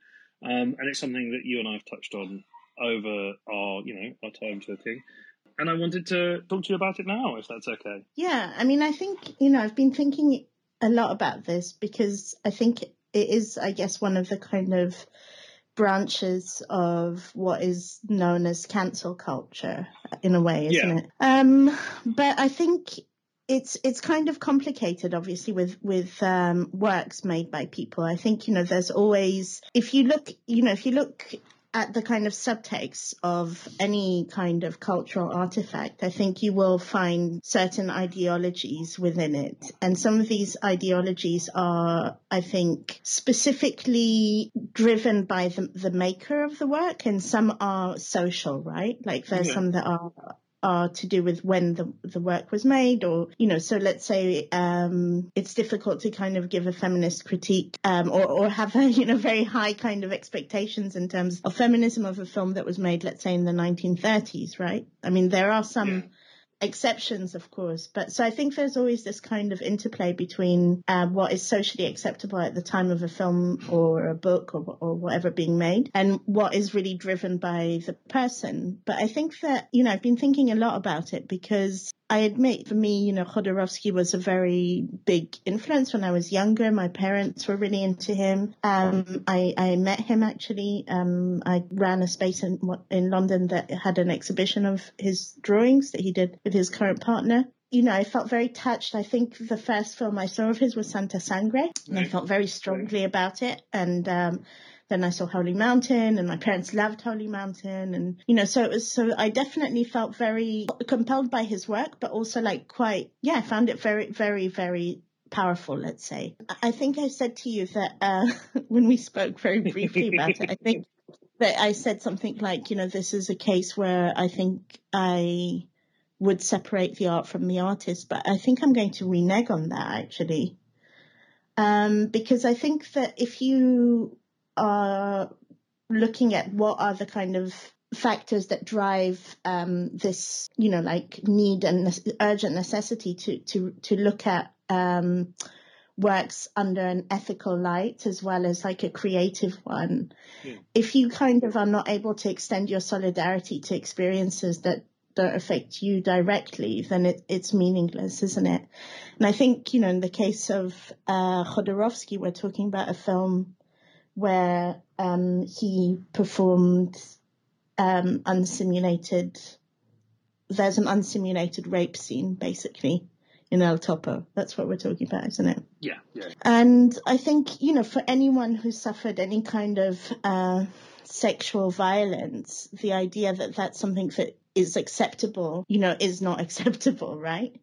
Yeah. So I think yeah. that it often like comes down to this idea of proximity, actually, but then without the willingness and the kind of ethical need to deploy your um, kind of empathy and, and, and compassion and solidarity to experiences that are outside of your kind of realm, it becomes quite unethical. So yeah, I think I think that it, if you ask anyone who's directly implicated in any of the kind of reasons why someone shouldn't be celebrated, let's say.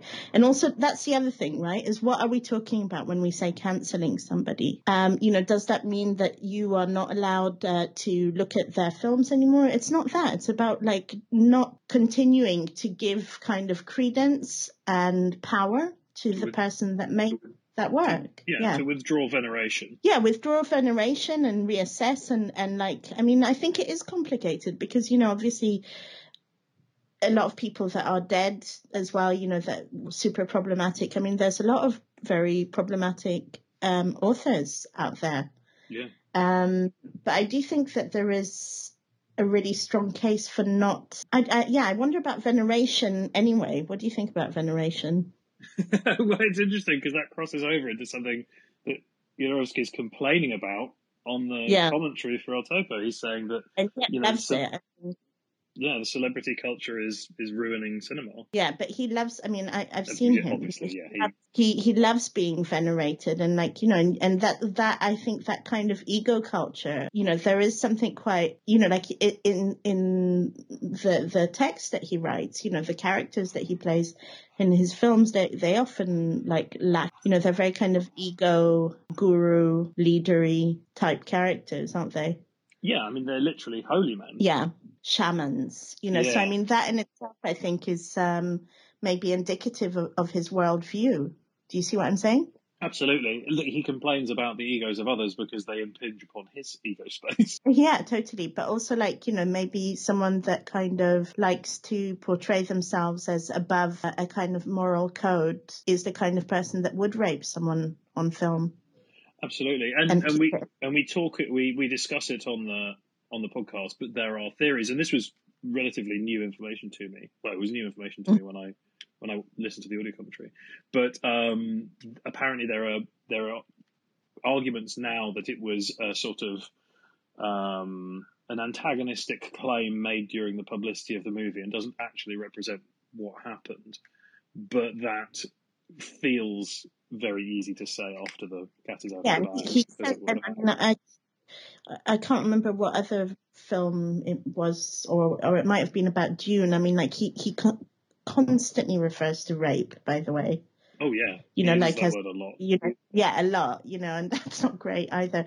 I mean, I think that's you know, like I do think that there is a case to be to be made for a kind of nuanced, interesting position and what what do you, what do we do with culture you know, that um, we can't stand by the, the people that have produced it. You know, what, what happens to the actual art, these artifacts. But I do think that, um, you know, like at the, in this historical moment, in this moment in history where things are being reassessed, it makes sense for a lot of these things to kind of be brought up. Do you see what I mean? Like, because even myself as someone who's in their 40s, I think that my conceptions, let's say around consent, are very different to um, somebody who's in their 20s. Do you see what I mean? And and my mother as well. You know, when I talk to her about sexual violence, like the things that she would consider to be coercion or rape are different to me. And so I think that there's something also kind of generational about how we think about it and also gendered, you know. Let's say, what about if uh, that act that we see in El Topo? What about if that was an unsimulated beating of someone to the point where they were unconscious, let's say?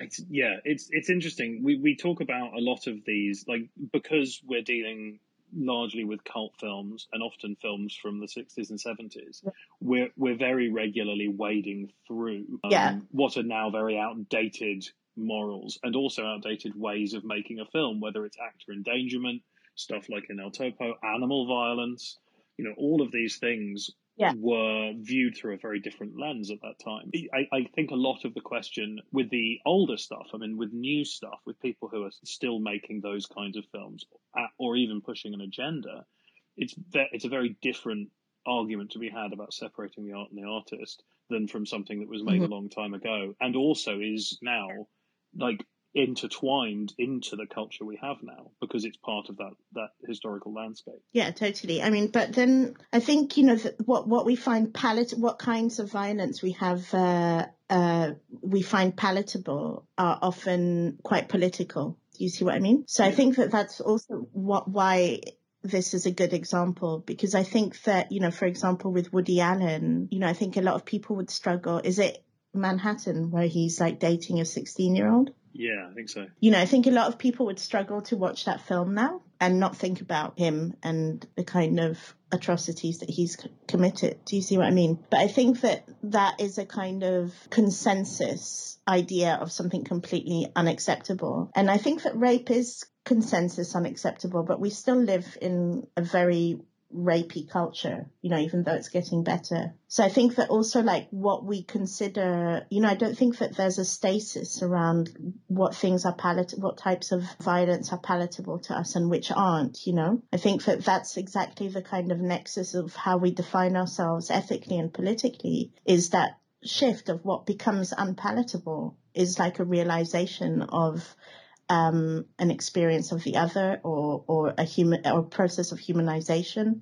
of of the other. Do you see what I mean? Absolutely. So I think yeah, so I think that it, it is complicated because like often the the things that we look at and let's say you know what you're saying about like animal cruelty or uh, different approaches to women or people of color. I think that these things change as we become kind of more aware of the politics of it and they become less palatable. But, you know, I think that often where we're willing to maybe make uh, allowances are places where we don't feel implicated. Yeah, where we feel other to the act. Yeah, or that, you know, like, um, or is it so bad, you know, is it like so bad to kind of coerce someone sexually. Do you see what I mean? Like, I think that that's what I mean about like it being also generational is that like for, for, um, sorry, I'm going in a deep dive here about rape culture. sorry, Dan, but, um, you know, there was this artist, um, I think she went to NYU or to Columbia, I can't remember, but she did this piece where she walked around with a mattress for, um, as a way to kind of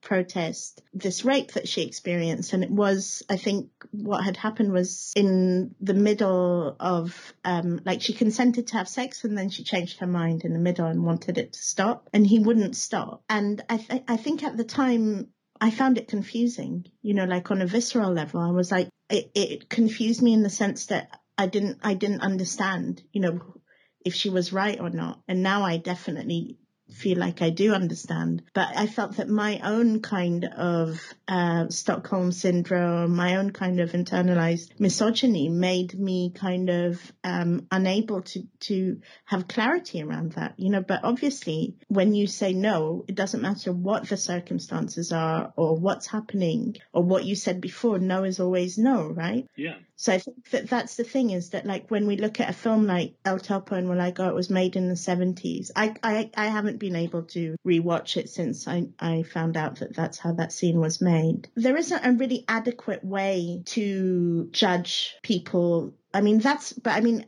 rape is a crime and was a crime then as well, right? So, I mean, that's maybe less of a grey area.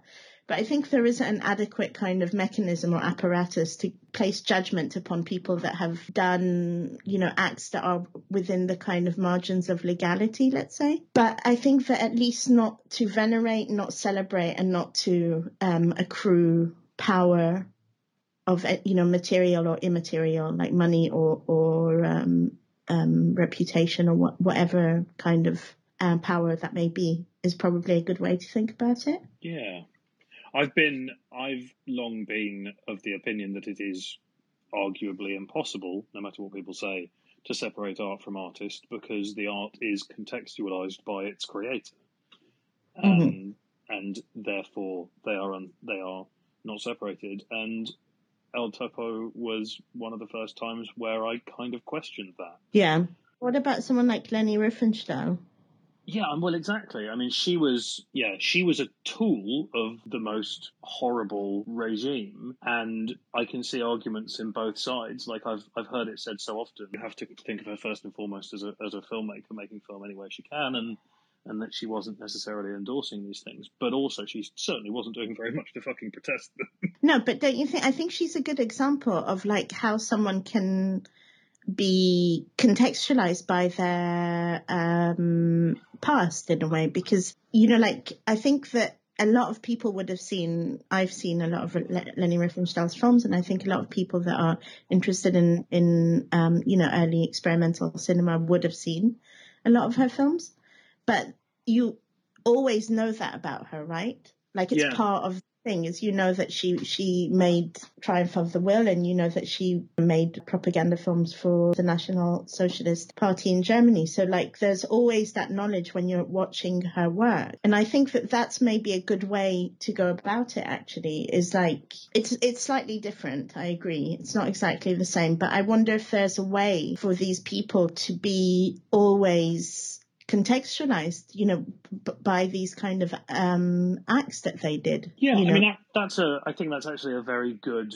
a, a, good sort of solution, which is that as long as, as long as you go the other way and so embed the art and the artist in the same space that you contextualize the art and you say, well, this is you know the new film by famed rapist Roman Polanski yeah. rather than shading around it, then at least it can be seen in the context of what it is. Exactly, exactly. But that's the problem is that, like, you know, Polanski is another good, great example, actually, as someone who's consistently, you know, like, there's this argument between, like, the salvaging of his greatness and as a tribute to his, like, genius, there has to be a kind of, um, like, a, you know, wholesale pardon of his private life, right?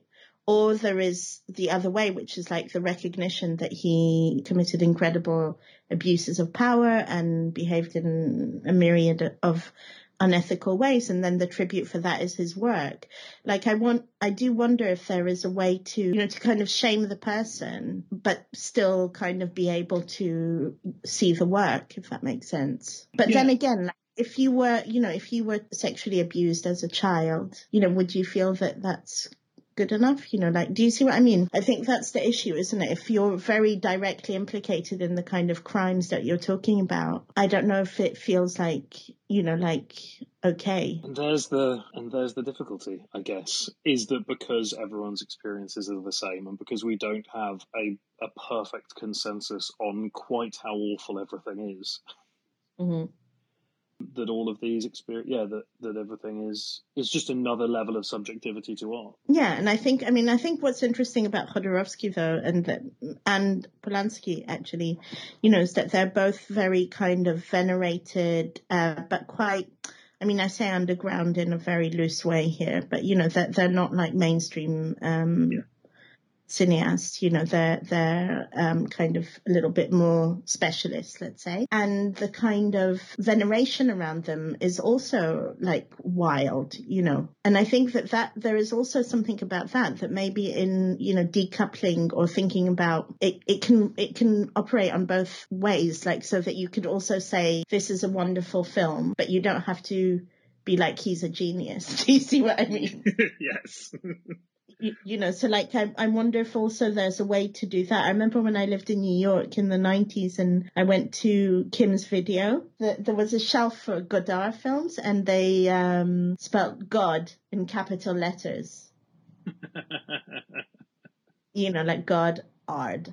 And um, I remember fi- like finding it so strange, like that kind of idea that you would think of the person as that, you know, and not not the work. So I think there's also something to be said about like also when someone is celebrated that they maybe we should always separate it and think about, you know, like the work and the person as two different things and that you can um, you don't have to necessarily celebrate the person when you celebrate a work but i do think that bottom line just to clarify, I don't think you can really separate the two. And I think that um, you have to, if you don't feel like you, your kind of moral fiber is, um, you know, stimulated or uh, viscerally kind of affected by Jodorowsky raping a woman that then had really bad psychological problems, then you, you have to know that someone else will be. Do you see what I mean?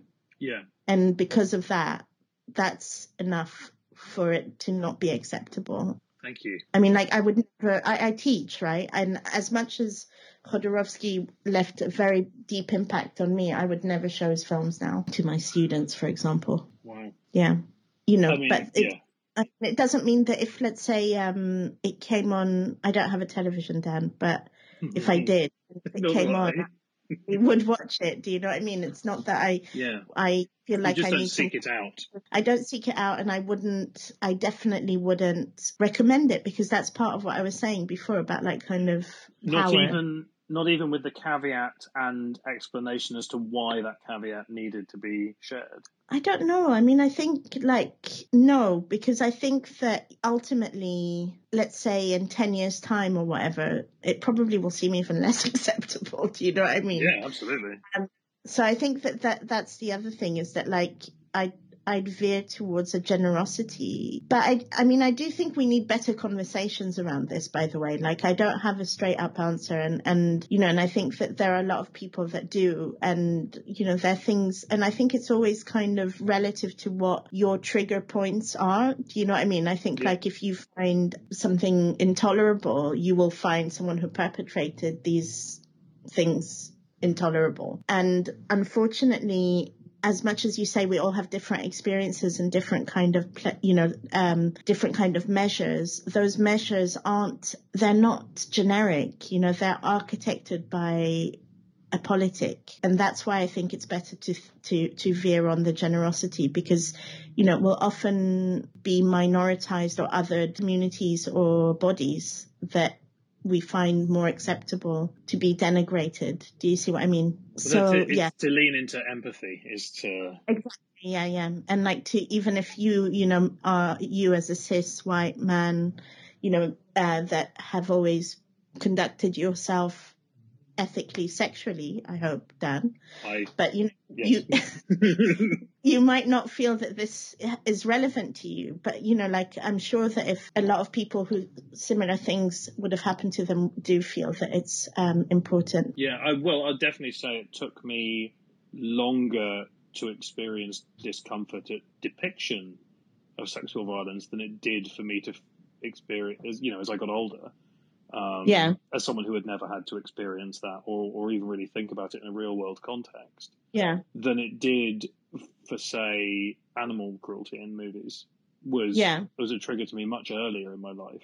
yeah. Me too. and I think, yeah, me too. And I, I think it is as you get older and that empathy muscle is flexed, you start Yeah. to realize that maybe it's not just about your own experience. Yeah, or like, I mean, the thing is, yeah, I agree with you. For me too, I think that like animal cruelty has always been the thing that I found the most triggering. And, you know, like as a, a cis person that was socialized, you know, like in a very um, misogynist culture, I found rape as a young person.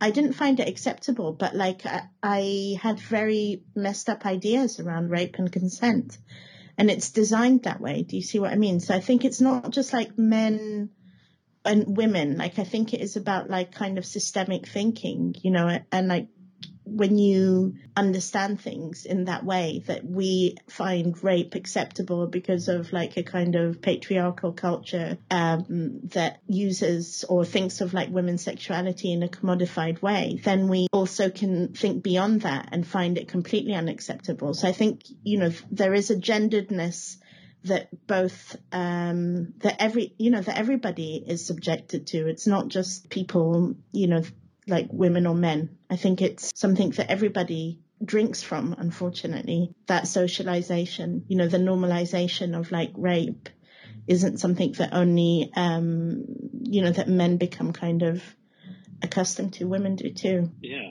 I mean, yeah, as you said, societal numbness, I guess, to it. what what uh, are there any filmmakers that you've uh, you feel like you can't watch their films anymore because of their personal lives I mean, I go out of my way not to watch anything by Mel Gibson. But you know, El Topo isn't about his personal life. It's Well, on. that's that's it. This is something that Sam and I discussed on the episode. Is that I think there's a big difference between someone who's pushing an agenda and someone who is who is creating a piece of art and part of themselves is leaking into it. hmm Like if someone, I, I feel that there is an actual agenda with someone like Gibson or with Zana. Yeah. Yeah. Yeah.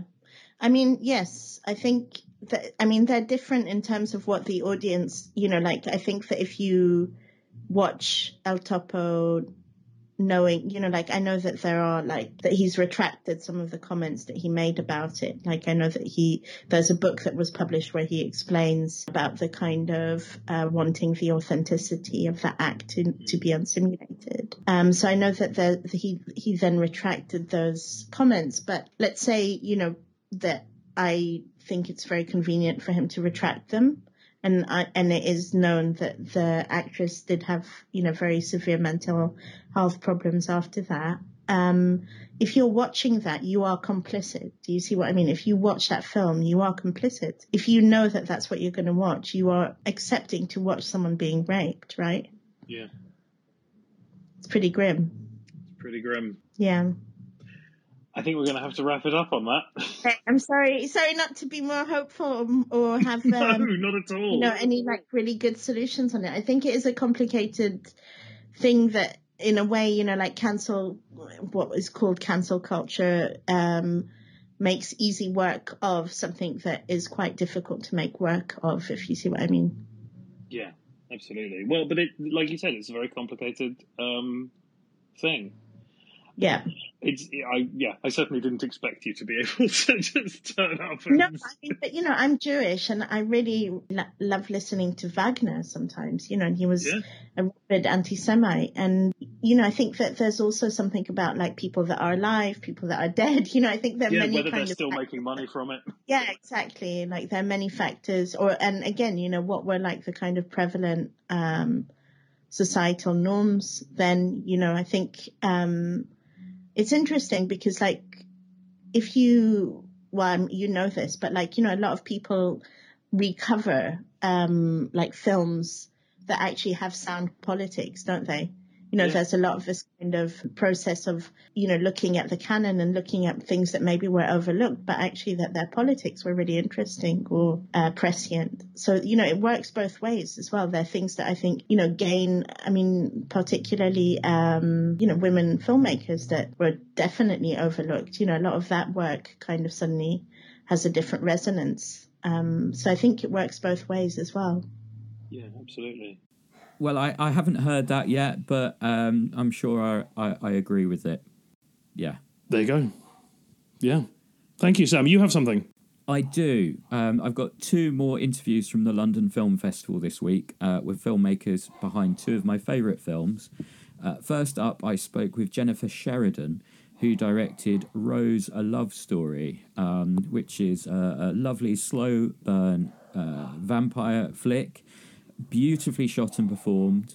Um, in fact, uh, Dan, uh, it was so well shot that I, uh, you know, I always watch the credits, but I was watching the credits to see who the DP was. And it was Martyna Knitter, who, Dan, you might remember, was the uh, DP on um, the Channel 4 Random Acts music video. Um, yes. Yeah. So um, it was such a thrill to see her name pop up because obviously I worked with her a few years ago on, a, on this music video for, for Channel 4's Random Acts, the, the uh, Terminator 2 kind of pastiche. Um, and so it was really wonderful to see her uh, working on this this beautiful film. So um, Jennifer and I talked a little bit about Martyna, but before we did that, we talked about this. Hey Jennifer, how are you? Hello, very well, thank you. Loved the film. Um, watched it like yeah. literally a couple of hours ago. It's amazing. Um, I'll go straight into it. Um, there's a, a, scene involving a pub. Let's not get into spoilers, but amazing tension. Um, beautifully directed. How long did that sequence take to shoot? Well, it was. I know we did about seven takes which is more than what we usually did, but we really wanted to nail it. Um, yeah, but it, it, it was all it was kind of the, the biggest trick was kind of getting the focus pull to the back of the bar and, and the timing of that. So once we'd nailed that, I mean Matt always nailed his performance, so he made it very easy. But yeah, that's one of my favorite. That's definitely my favorite part. Oh, it's so cool. And um, you started as an editor uh, how has that helped you as a director? Um, do you kind of see the film already cut in your head and it's about getting those shots, or you know, how, how has it helped you? Well, I definitely feel like the edit is such a brilliant way to kind of learn learn the kind of um, the basics of of what you need to cover a scene. And working with directors for so long is such a brilliant way to learn because you know you can ask them about their process and sort of see in the footage what they've done. But I think when you don't have money and time, it's like it's so valuable that kind of knowledge of this is what I basically need to cover my ass, and then anything on top of that that I can get creatively, you know, is a bonus. I mean, with the scene that you were talking about you know, as an editor, the editor in me was very nervous. She was like, okay, well, maybe you should get extra coverage just in case this doesn't work out in the edit. But the director in me was like, no, I'm, I'm going to just, this is how I'm covering the scene. I'm going to stick to it. So, you know, there's always that editor brain kind of going, have you covered all of your bases? Hmm. And I think that can really help you when you don't have time and money. That's brilliant. Thank you. Um, and uh, Martyna Knitter was your DP. Um, I actually worked with her um, on a music video I directed for Channel 4. Um, she is fantastic. Uh, can you talk a little bit about working with her? Because the film is so beautifully shot. Oh, thank you. Yes, she is incredible. I mean, when I looked at her work, because I didn't really know her before Rose, and I interviewed a few DOPs for the job, and it sort of came down to her and one other, and I was really torn between them. But there was stuff in her work that I just, when I looked at it, I thought that is Rose. That's the look of Rose to me. Like that's what I want it to look like. So she felt like a safe pair of hands in that way. But also, I mean, goodness, she works so hard. She she doesn't put the camera down. You have to tell her, you know, put the camera down, take a break. You know, don't exhaust yourself. We've still got a few more days to go. You know, mm-hmm. but yeah, I think she's incredibly talented, and also her ability to work with very little light because we didn't have a big lighting budget Mm. Um, she's very adaptable. I think that was a huge strength for this film. Yeah, yeah, absolutely. Um, and uh, Matt Stokoe is the co-lead. He also wrote the script. Um, the dialogue is so kind of simple and pared down, um, but it, it, in that way, it feels really real. Um, did the script evolve during the shoot at all? It really evolved before the shoot. We spent a couple of years just kind of batting ideas back and forward and kind of questioning things and making sure we were telling the right story. And and I think the script, when I first read it, it was already there, so it, there wasn't like a huge amount that we needed to do to it. But when when it came to shooting, I mean, it really surprisingly didn't change very much because Matt and Sophie are such brilliant actors. First of all, when we did a read through before filming and every time we'd rehearse before shooting a scene, they would just bring such you could just tell that they knew it so well they felt it they lived it and and they had this kind of shorthand with each other that made my life so easy as a director mm. um, that it, it, didn't feel like it needed much changing in, in terms of like when we actually got in there which is probably i think in our case, it was it was a blessing that we'd done that groundwork before stepping foot in the woods because there really wasn't time to kind of hash, you know, ideas out and go, well, why don't we try, you know? Yeah, yeah. We didn't really have that luxury, unfortunately. We just had to really cover. I mean, we had 15 days to shoot the whole thing. Uh, yeah, no budget to come back and do pickups. Once the sets were not painted anymore, they weren't painted, you know. So, yeah, so we really had to it, it, we did the groundwork before. Oh, that's amazing. And um, yeah, Sophie's obviously great. Um, how did she get involved? Obviously, there's TV background there, but um, how did uh, you bring her on board the project? Well, she came through Matt because they were shooting a Sky show together right. and flying back and forward to Budapest a lot. And she saw Matt kind of writing the script on the plane and said, "Oh, what are you writing?" You know, and he said, "It's a script." She said, Can I read it? And, and he sent it to her, and she came back with notes that were brilliant. And, and it felt like, even despite the brilliant actor that she is, she has a really creative brain and she has a real kind of um, insight and intelligence with storytelling. So they kind of started to collaborate a little bit um, together on the script. And then it just made absolute sense that you know they would then play those parts because they knew them in a way that you know so many actors don't get the opportunity to mold their own characters you know in a film and then get to enact those characters so it's it's quite a beautiful lucky kind of very organic thing having her I I love the ending so much. Obviously, we can't get into it in detail because spoilers, spoilers. Um, but yeah, two things really. One, what made you decide to end it there without getting into spoilers? Because obviously you could have gone a bit further, but it's perfect the way it is. Um, and the the villagers song on the end credits, um, it has a whole new meaning based on what we've just seen. It, it's brilliant. How did you select that song, and does it have that kind of resonance for you? Oh yeah, definitely. I mean, I feel like the film is is almost um, it's like a chapter, isn't it? It's like a chapter yes. of a story. So you don't really get to know what happened before, and you don't really get to know what happens afterwards. The audience is kind of left to make up their own minds about what happens, and I quite like that. I like that it's this still this distilled little story on its own mm. um, that's slightly open ended, and um, the villagers track. I mean, I've I've loved the villagers for years and I really felt like his kind of haunting, beautiful voice would would kind of allow something to sink in at the end of the film. Yeah. And when I heard that that song, I just absolutely fell in love with it. I didn't, in my wildest dreams, think that they'd give us permission to use it, but thankfully they did. And at one point, I was going to work it into a film in a kind of montage thing, but then that sort of didn't feel like it. It, it sort of interrupted the flow of things. So I was really glad that we got to use it as a credit song. I love that song.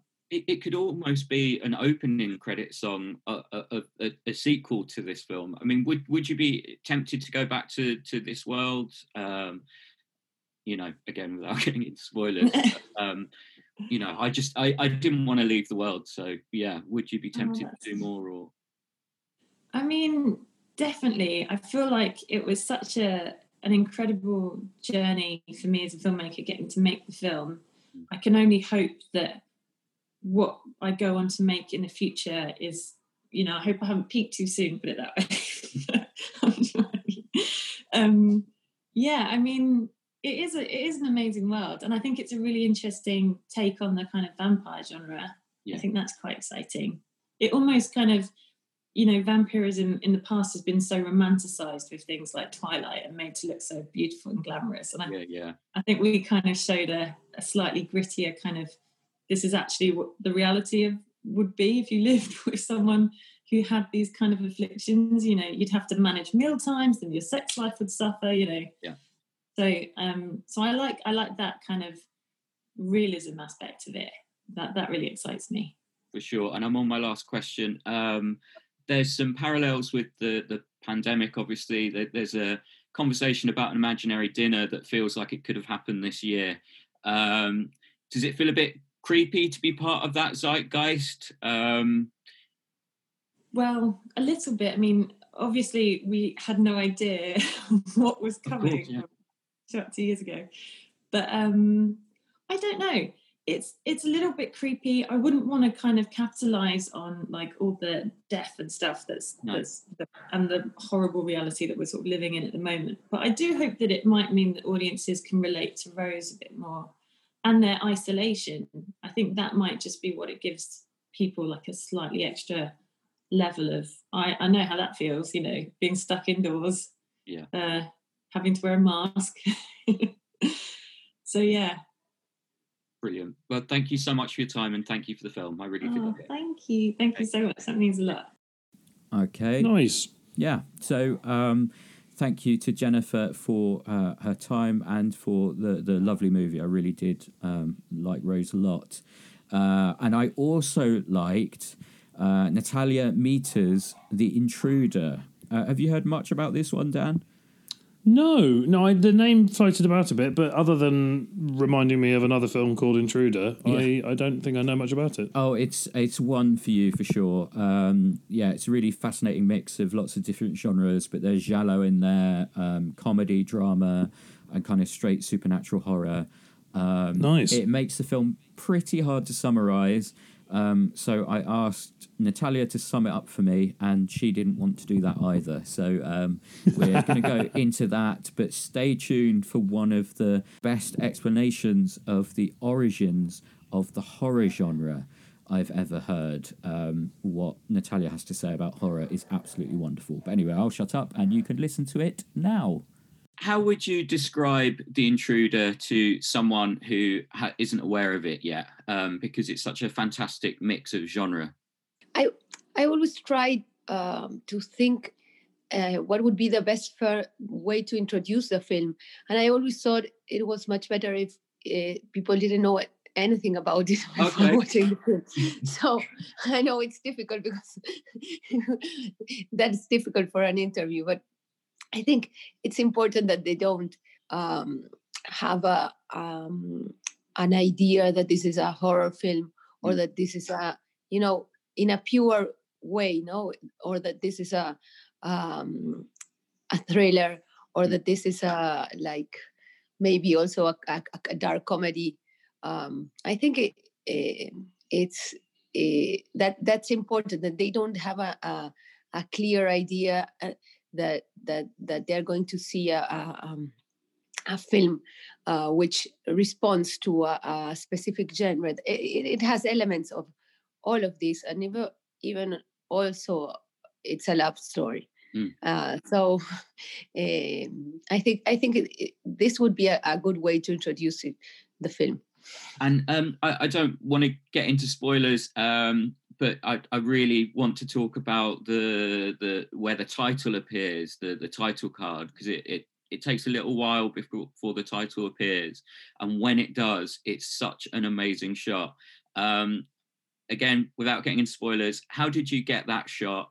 Um, uh, that's I, I love that you I love that you asked this this uh, this, this question because it was by it was by accident. Wow. Um, because yes, because we had just thought about well, it was an accident, but it was a you know it, it was a really um um I think this is a this is a, a, a something important for for uh, people who are who are making films. Sometimes it, it's it's it's it's good to know. I, I would love to to to know these kind of things before. So I was very worried because we had to um, have this shot of um, a person in the pool. I'm trying not to spoil. Yes, that's perfect. So and I was very worried about the height you know the effect of the height of the of the shot because it, it was very important to have a, a, a very clear understanding of what could have happened mm. so um, uh, I um, I was very worried, and we discussed this a lot with the the um, the the DP, and we had a lot of discussions about this. If we were going to do it from the balcony, if we were well, and I and I'm not, you know, I don't have a lot of technical uh, knowledge in photography. So it was even more difficult because I was worried. Mm. I was worried. I said, this is not, and she said, you know, it's not like the way you see it. It's just, but I was very worried. So I asked to have an extra shot with a um, from higher up in the building, but it was not possible. So we got a drone, you know, uh, mm. the, these machines. Yeah. And we got the machine, and we just wanted the machine to stay, you know, more or less still, and and get this shot. Uh, in a, but each time we had to uh, have a retake um, the the drone had for for some strange reason it had to like it stayed there for like 10 seconds and then it flew into the horizon wow. and came back you know like when a car has to you know uh, go down the go down a, a road and, and and turn back yeah. okay just so this was what the drone had to do and it was a beautiful day with some beautiful um, clouds mm. and he kept doing this because also I like to have a lot of eh, takes. So he kept doing this. Maybe, you know, uh, with two or three, it would have been enough, but we did quite a bit because of the wind, because he didn't, you know, the the person downstairs was not in the right place. I wanted another, no, all details. And suddenly we said, oh, this is very beautiful and we decided to do to do this in a you know to tell him you know that keep keep on keep on keep on keep on yeah and that's how we got this shot Oh, that's incredible. Uh, Thank you. That's incredible. Um, and it, in the early stages of The Intruder, it feels like Brian De Palma's Blowout might have been an influence. Um, yeah. Are you a fan of that movie? I saw that movie when I already had written the script. Yeah. I have, I had seen um, Berberian Sound Studio. Yeah. And I loved a lot that film. Uh, so that was an uh, uh, that was an influence, and also uh, the the De Palma film. But I saw them when I already had. Well, Berberian Sound Studio, I saw it first, but really my my influence for for for this film was my previous film, where I had to do a very long um, dubbing very long and very difficult mm. and also you know and a, a, bit traumatic because it was with an actor whom i thought was going to speak in um, came to the film and uh, he and i we thought he was going to speak like as an argentinian but he could not he was mexican oh. so i was all the film very worried and then he had to go back to la it's a Demian Bichir, and and and we had to do a very long dubbing uh, session uh, on and online. You know, there's a way to do it, yeah. and it was it was very difficult. I was very worried, and also um, we there was some very difficult words. So we had we played a lot of effects. You know, when we when we're doing we stretched a lot of words. We took consonants and changed them. Well, we did a lot a lot of work, and to me, uh, this film was uh, I the the the book has nothing to do with with dubbing. The book is about a girl who has a restaurant, um, and I introduced the music and um, and the dubbing because those were two things which were very important for me and and the dubbing experience was one of the most like uh, long interesting and anguishing experiences in my life that's really so, interesting. So yeah. really, that's a I, that also a, a, a, very there's a lot of Almodovar's films with with dubbing mm. and and singing in the rain. So there's a long story. I know that Berberian Sound Studio is very beautiful and has this thing about the the horror movies, but it's more about um, the um, you know the um, the uh, well there it, it it has a different approach. I was more more interested in in the voice because of, of this that, that had happened to me. And uh, the De Palma film is is is very is very beautiful too. And the conversation, the conversation yeah. by uh, Coppola is, I think that's an amazing film. Yeah. So, yeah, I think the first uh, film with uh, dubbing is is Singing in the Rain. You know that where you see a dubbing yeah. uh, session and everything. It's I I, I think that it's an it's amazing it's an amazing process and it's it's i think it's wonderful that people can see it and um, have you read Kier-La Janisse's book House of Psychotic Women? Um, because no. I, I, definitely recommend it to you. And it kind of makes the argument that horror films are empowering to women because most horror films are about a fear of women. Um, it, it, feels like the intruder is exploring similar ideas. Um, is, is that fair to say? I think they're they're empowering for for everyone because uh, I can recommend another book. I'll try. I'm I'm a bit sleepy now because it's six thirty in the morning here, but um, um, I'll, I'll, I'll remember it. It's a book by an I think a, a philosopher or anthropologist, and he explains how like ancient societies had um, horror films as part of uh, rituals uh, for young people, um, like there's there were a lot of uh, tribes in, for example, I don't know, Australia or uh, which had like rituals which consisted in telling children when they were 13 that they were dead, uh, putting them on the ground, uh, covering them with leaves. mothers came crying. They changed their names. They took them to the forest with some teachers. There, they had to go into a creepy house the teachers dressed up as witches and monsters and um, sometimes they were circumcised in this process. They were um, they passed a, they they were left quite hungry. They had to maybe hunt for the first time. They and then they go back and they have another a new name. Uh, so this ritual with little differences um, is like uh, the is, is what's typical in many many uh, societies uh, so it's a rite of passage where you have to lose fear and I think I I was very scared. I just loved this book, you know, the El Mal Menor, and I wanted to do something about this. But I was always really scared about horror uh, horror films, and for me, like I had I started watching horror films because of I had seen some, but I I started like studying and and watching films like um, The Shining, side well a, a lot of classic films. And i was okay with the films like with the uncanny you know like uh, cat people for example. Yeah. uh, this was fine for me. I could i could watch this um but and i think this film i i did is is more in this this uh tone than in a you know it's not not at all a horror film. I couldn't get there. So i think this was uh um uh, something something in me that still is is is, is afraid. But I, I wanted to lose fear. Mm. and i realized the process it, it's you know it's like a, a process and a training to lose fear. That's what horror films are. And uh, you can see this when you when you compare these films with um, with other films that tell really terrible real terrible stories you know and and you see what's the effect when you watch a horror film, you're very scared, but afterwards it's fine.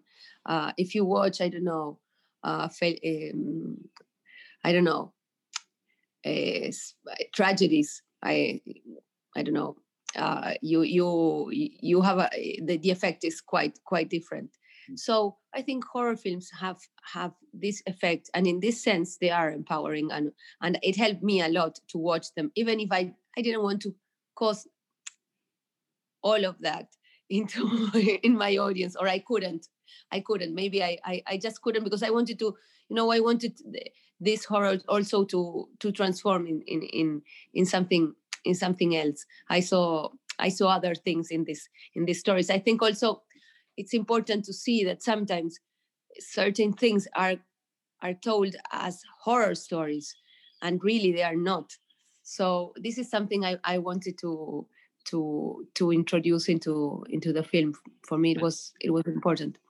I love it. There we go. Um, a, a great chat. I'm sure you'll agree. Cool. Right. Well, this is probably going to be another long episode, isn't it? Super um, long because uh, of all the interviews and that. But um, and the fact that we've already got on for an hour. yeah, about a film that we didn't want to talk about. um, yeah, you know, if, if, you're listening to the, if you've got this far and you're a, a, a Holy Mountain super fan, um, you know, sorry. Uh, but I hope you come back I, next time. I don't know. I mean, I think these sticky subjects are, are, kind of they're the deep level stuff. You know, like when you've seen it fifty times and you've recommended it to people and you've yeah. watched it on all of the drugs that you don't mind taking. You know, from Lemsip to ibuprofen. Um, then these are the things. These are the conversations you start to have about film. Mm. It just happens that there's a lot to talk about on this one you know, and here's a actually no, I'm not gonna. I was gonna I was gonna tell the world my Lemsip story, Dan, but I don't think I'm gonna do that. I don't think I don't think I want that part of my legend. Um, I like just... I like that the I, I, like if this stays in, then the audience just knows that there is a Lemsip story. it's going to become a thing. Yeah, yeah. Eventually, when the world's back to normal and we're at Fright Fest, someone's going to come up to you at Fright Fest and say, "What's the what's the Lemsip story?" Right. Well, you know the expression chat shit, get blocked. My version is chat lem sip, get fucked. No, get blocked. get blocked. Anyway, God. That, that almost... is a, a, salacious proposition you're putting out there. oh, God. Um, you can find Dan at 13fingerfx on Twitter and on Instagram. He does. And you can find does Sam. pictures and um, politics and film stuff occasionally. And film stuff occasionally. Um, he's doing a lot I more of that. Yeah, I'm doing more of that. Uh, there might be some stuff for the new weekly soon. Oh, it's exciting, isn't it? Yeah, that's very exciting. And you can find Sam at Sam Ashurst on Twitter and at Sam Ashurst23 on Instagram, uh, although he's not using that as much at the moment. So follow him on Twitter. Ah, oh, perfect. Absolutely bloody perfect. Um, thank we you. did not rehearse that. We didn't, no. That was just a, a curveball. That um, Sam's phone number. and the Lemsip story is no. Um, thank you so much for listening, and we promise to be more professional next time. Bye-bye. Bye.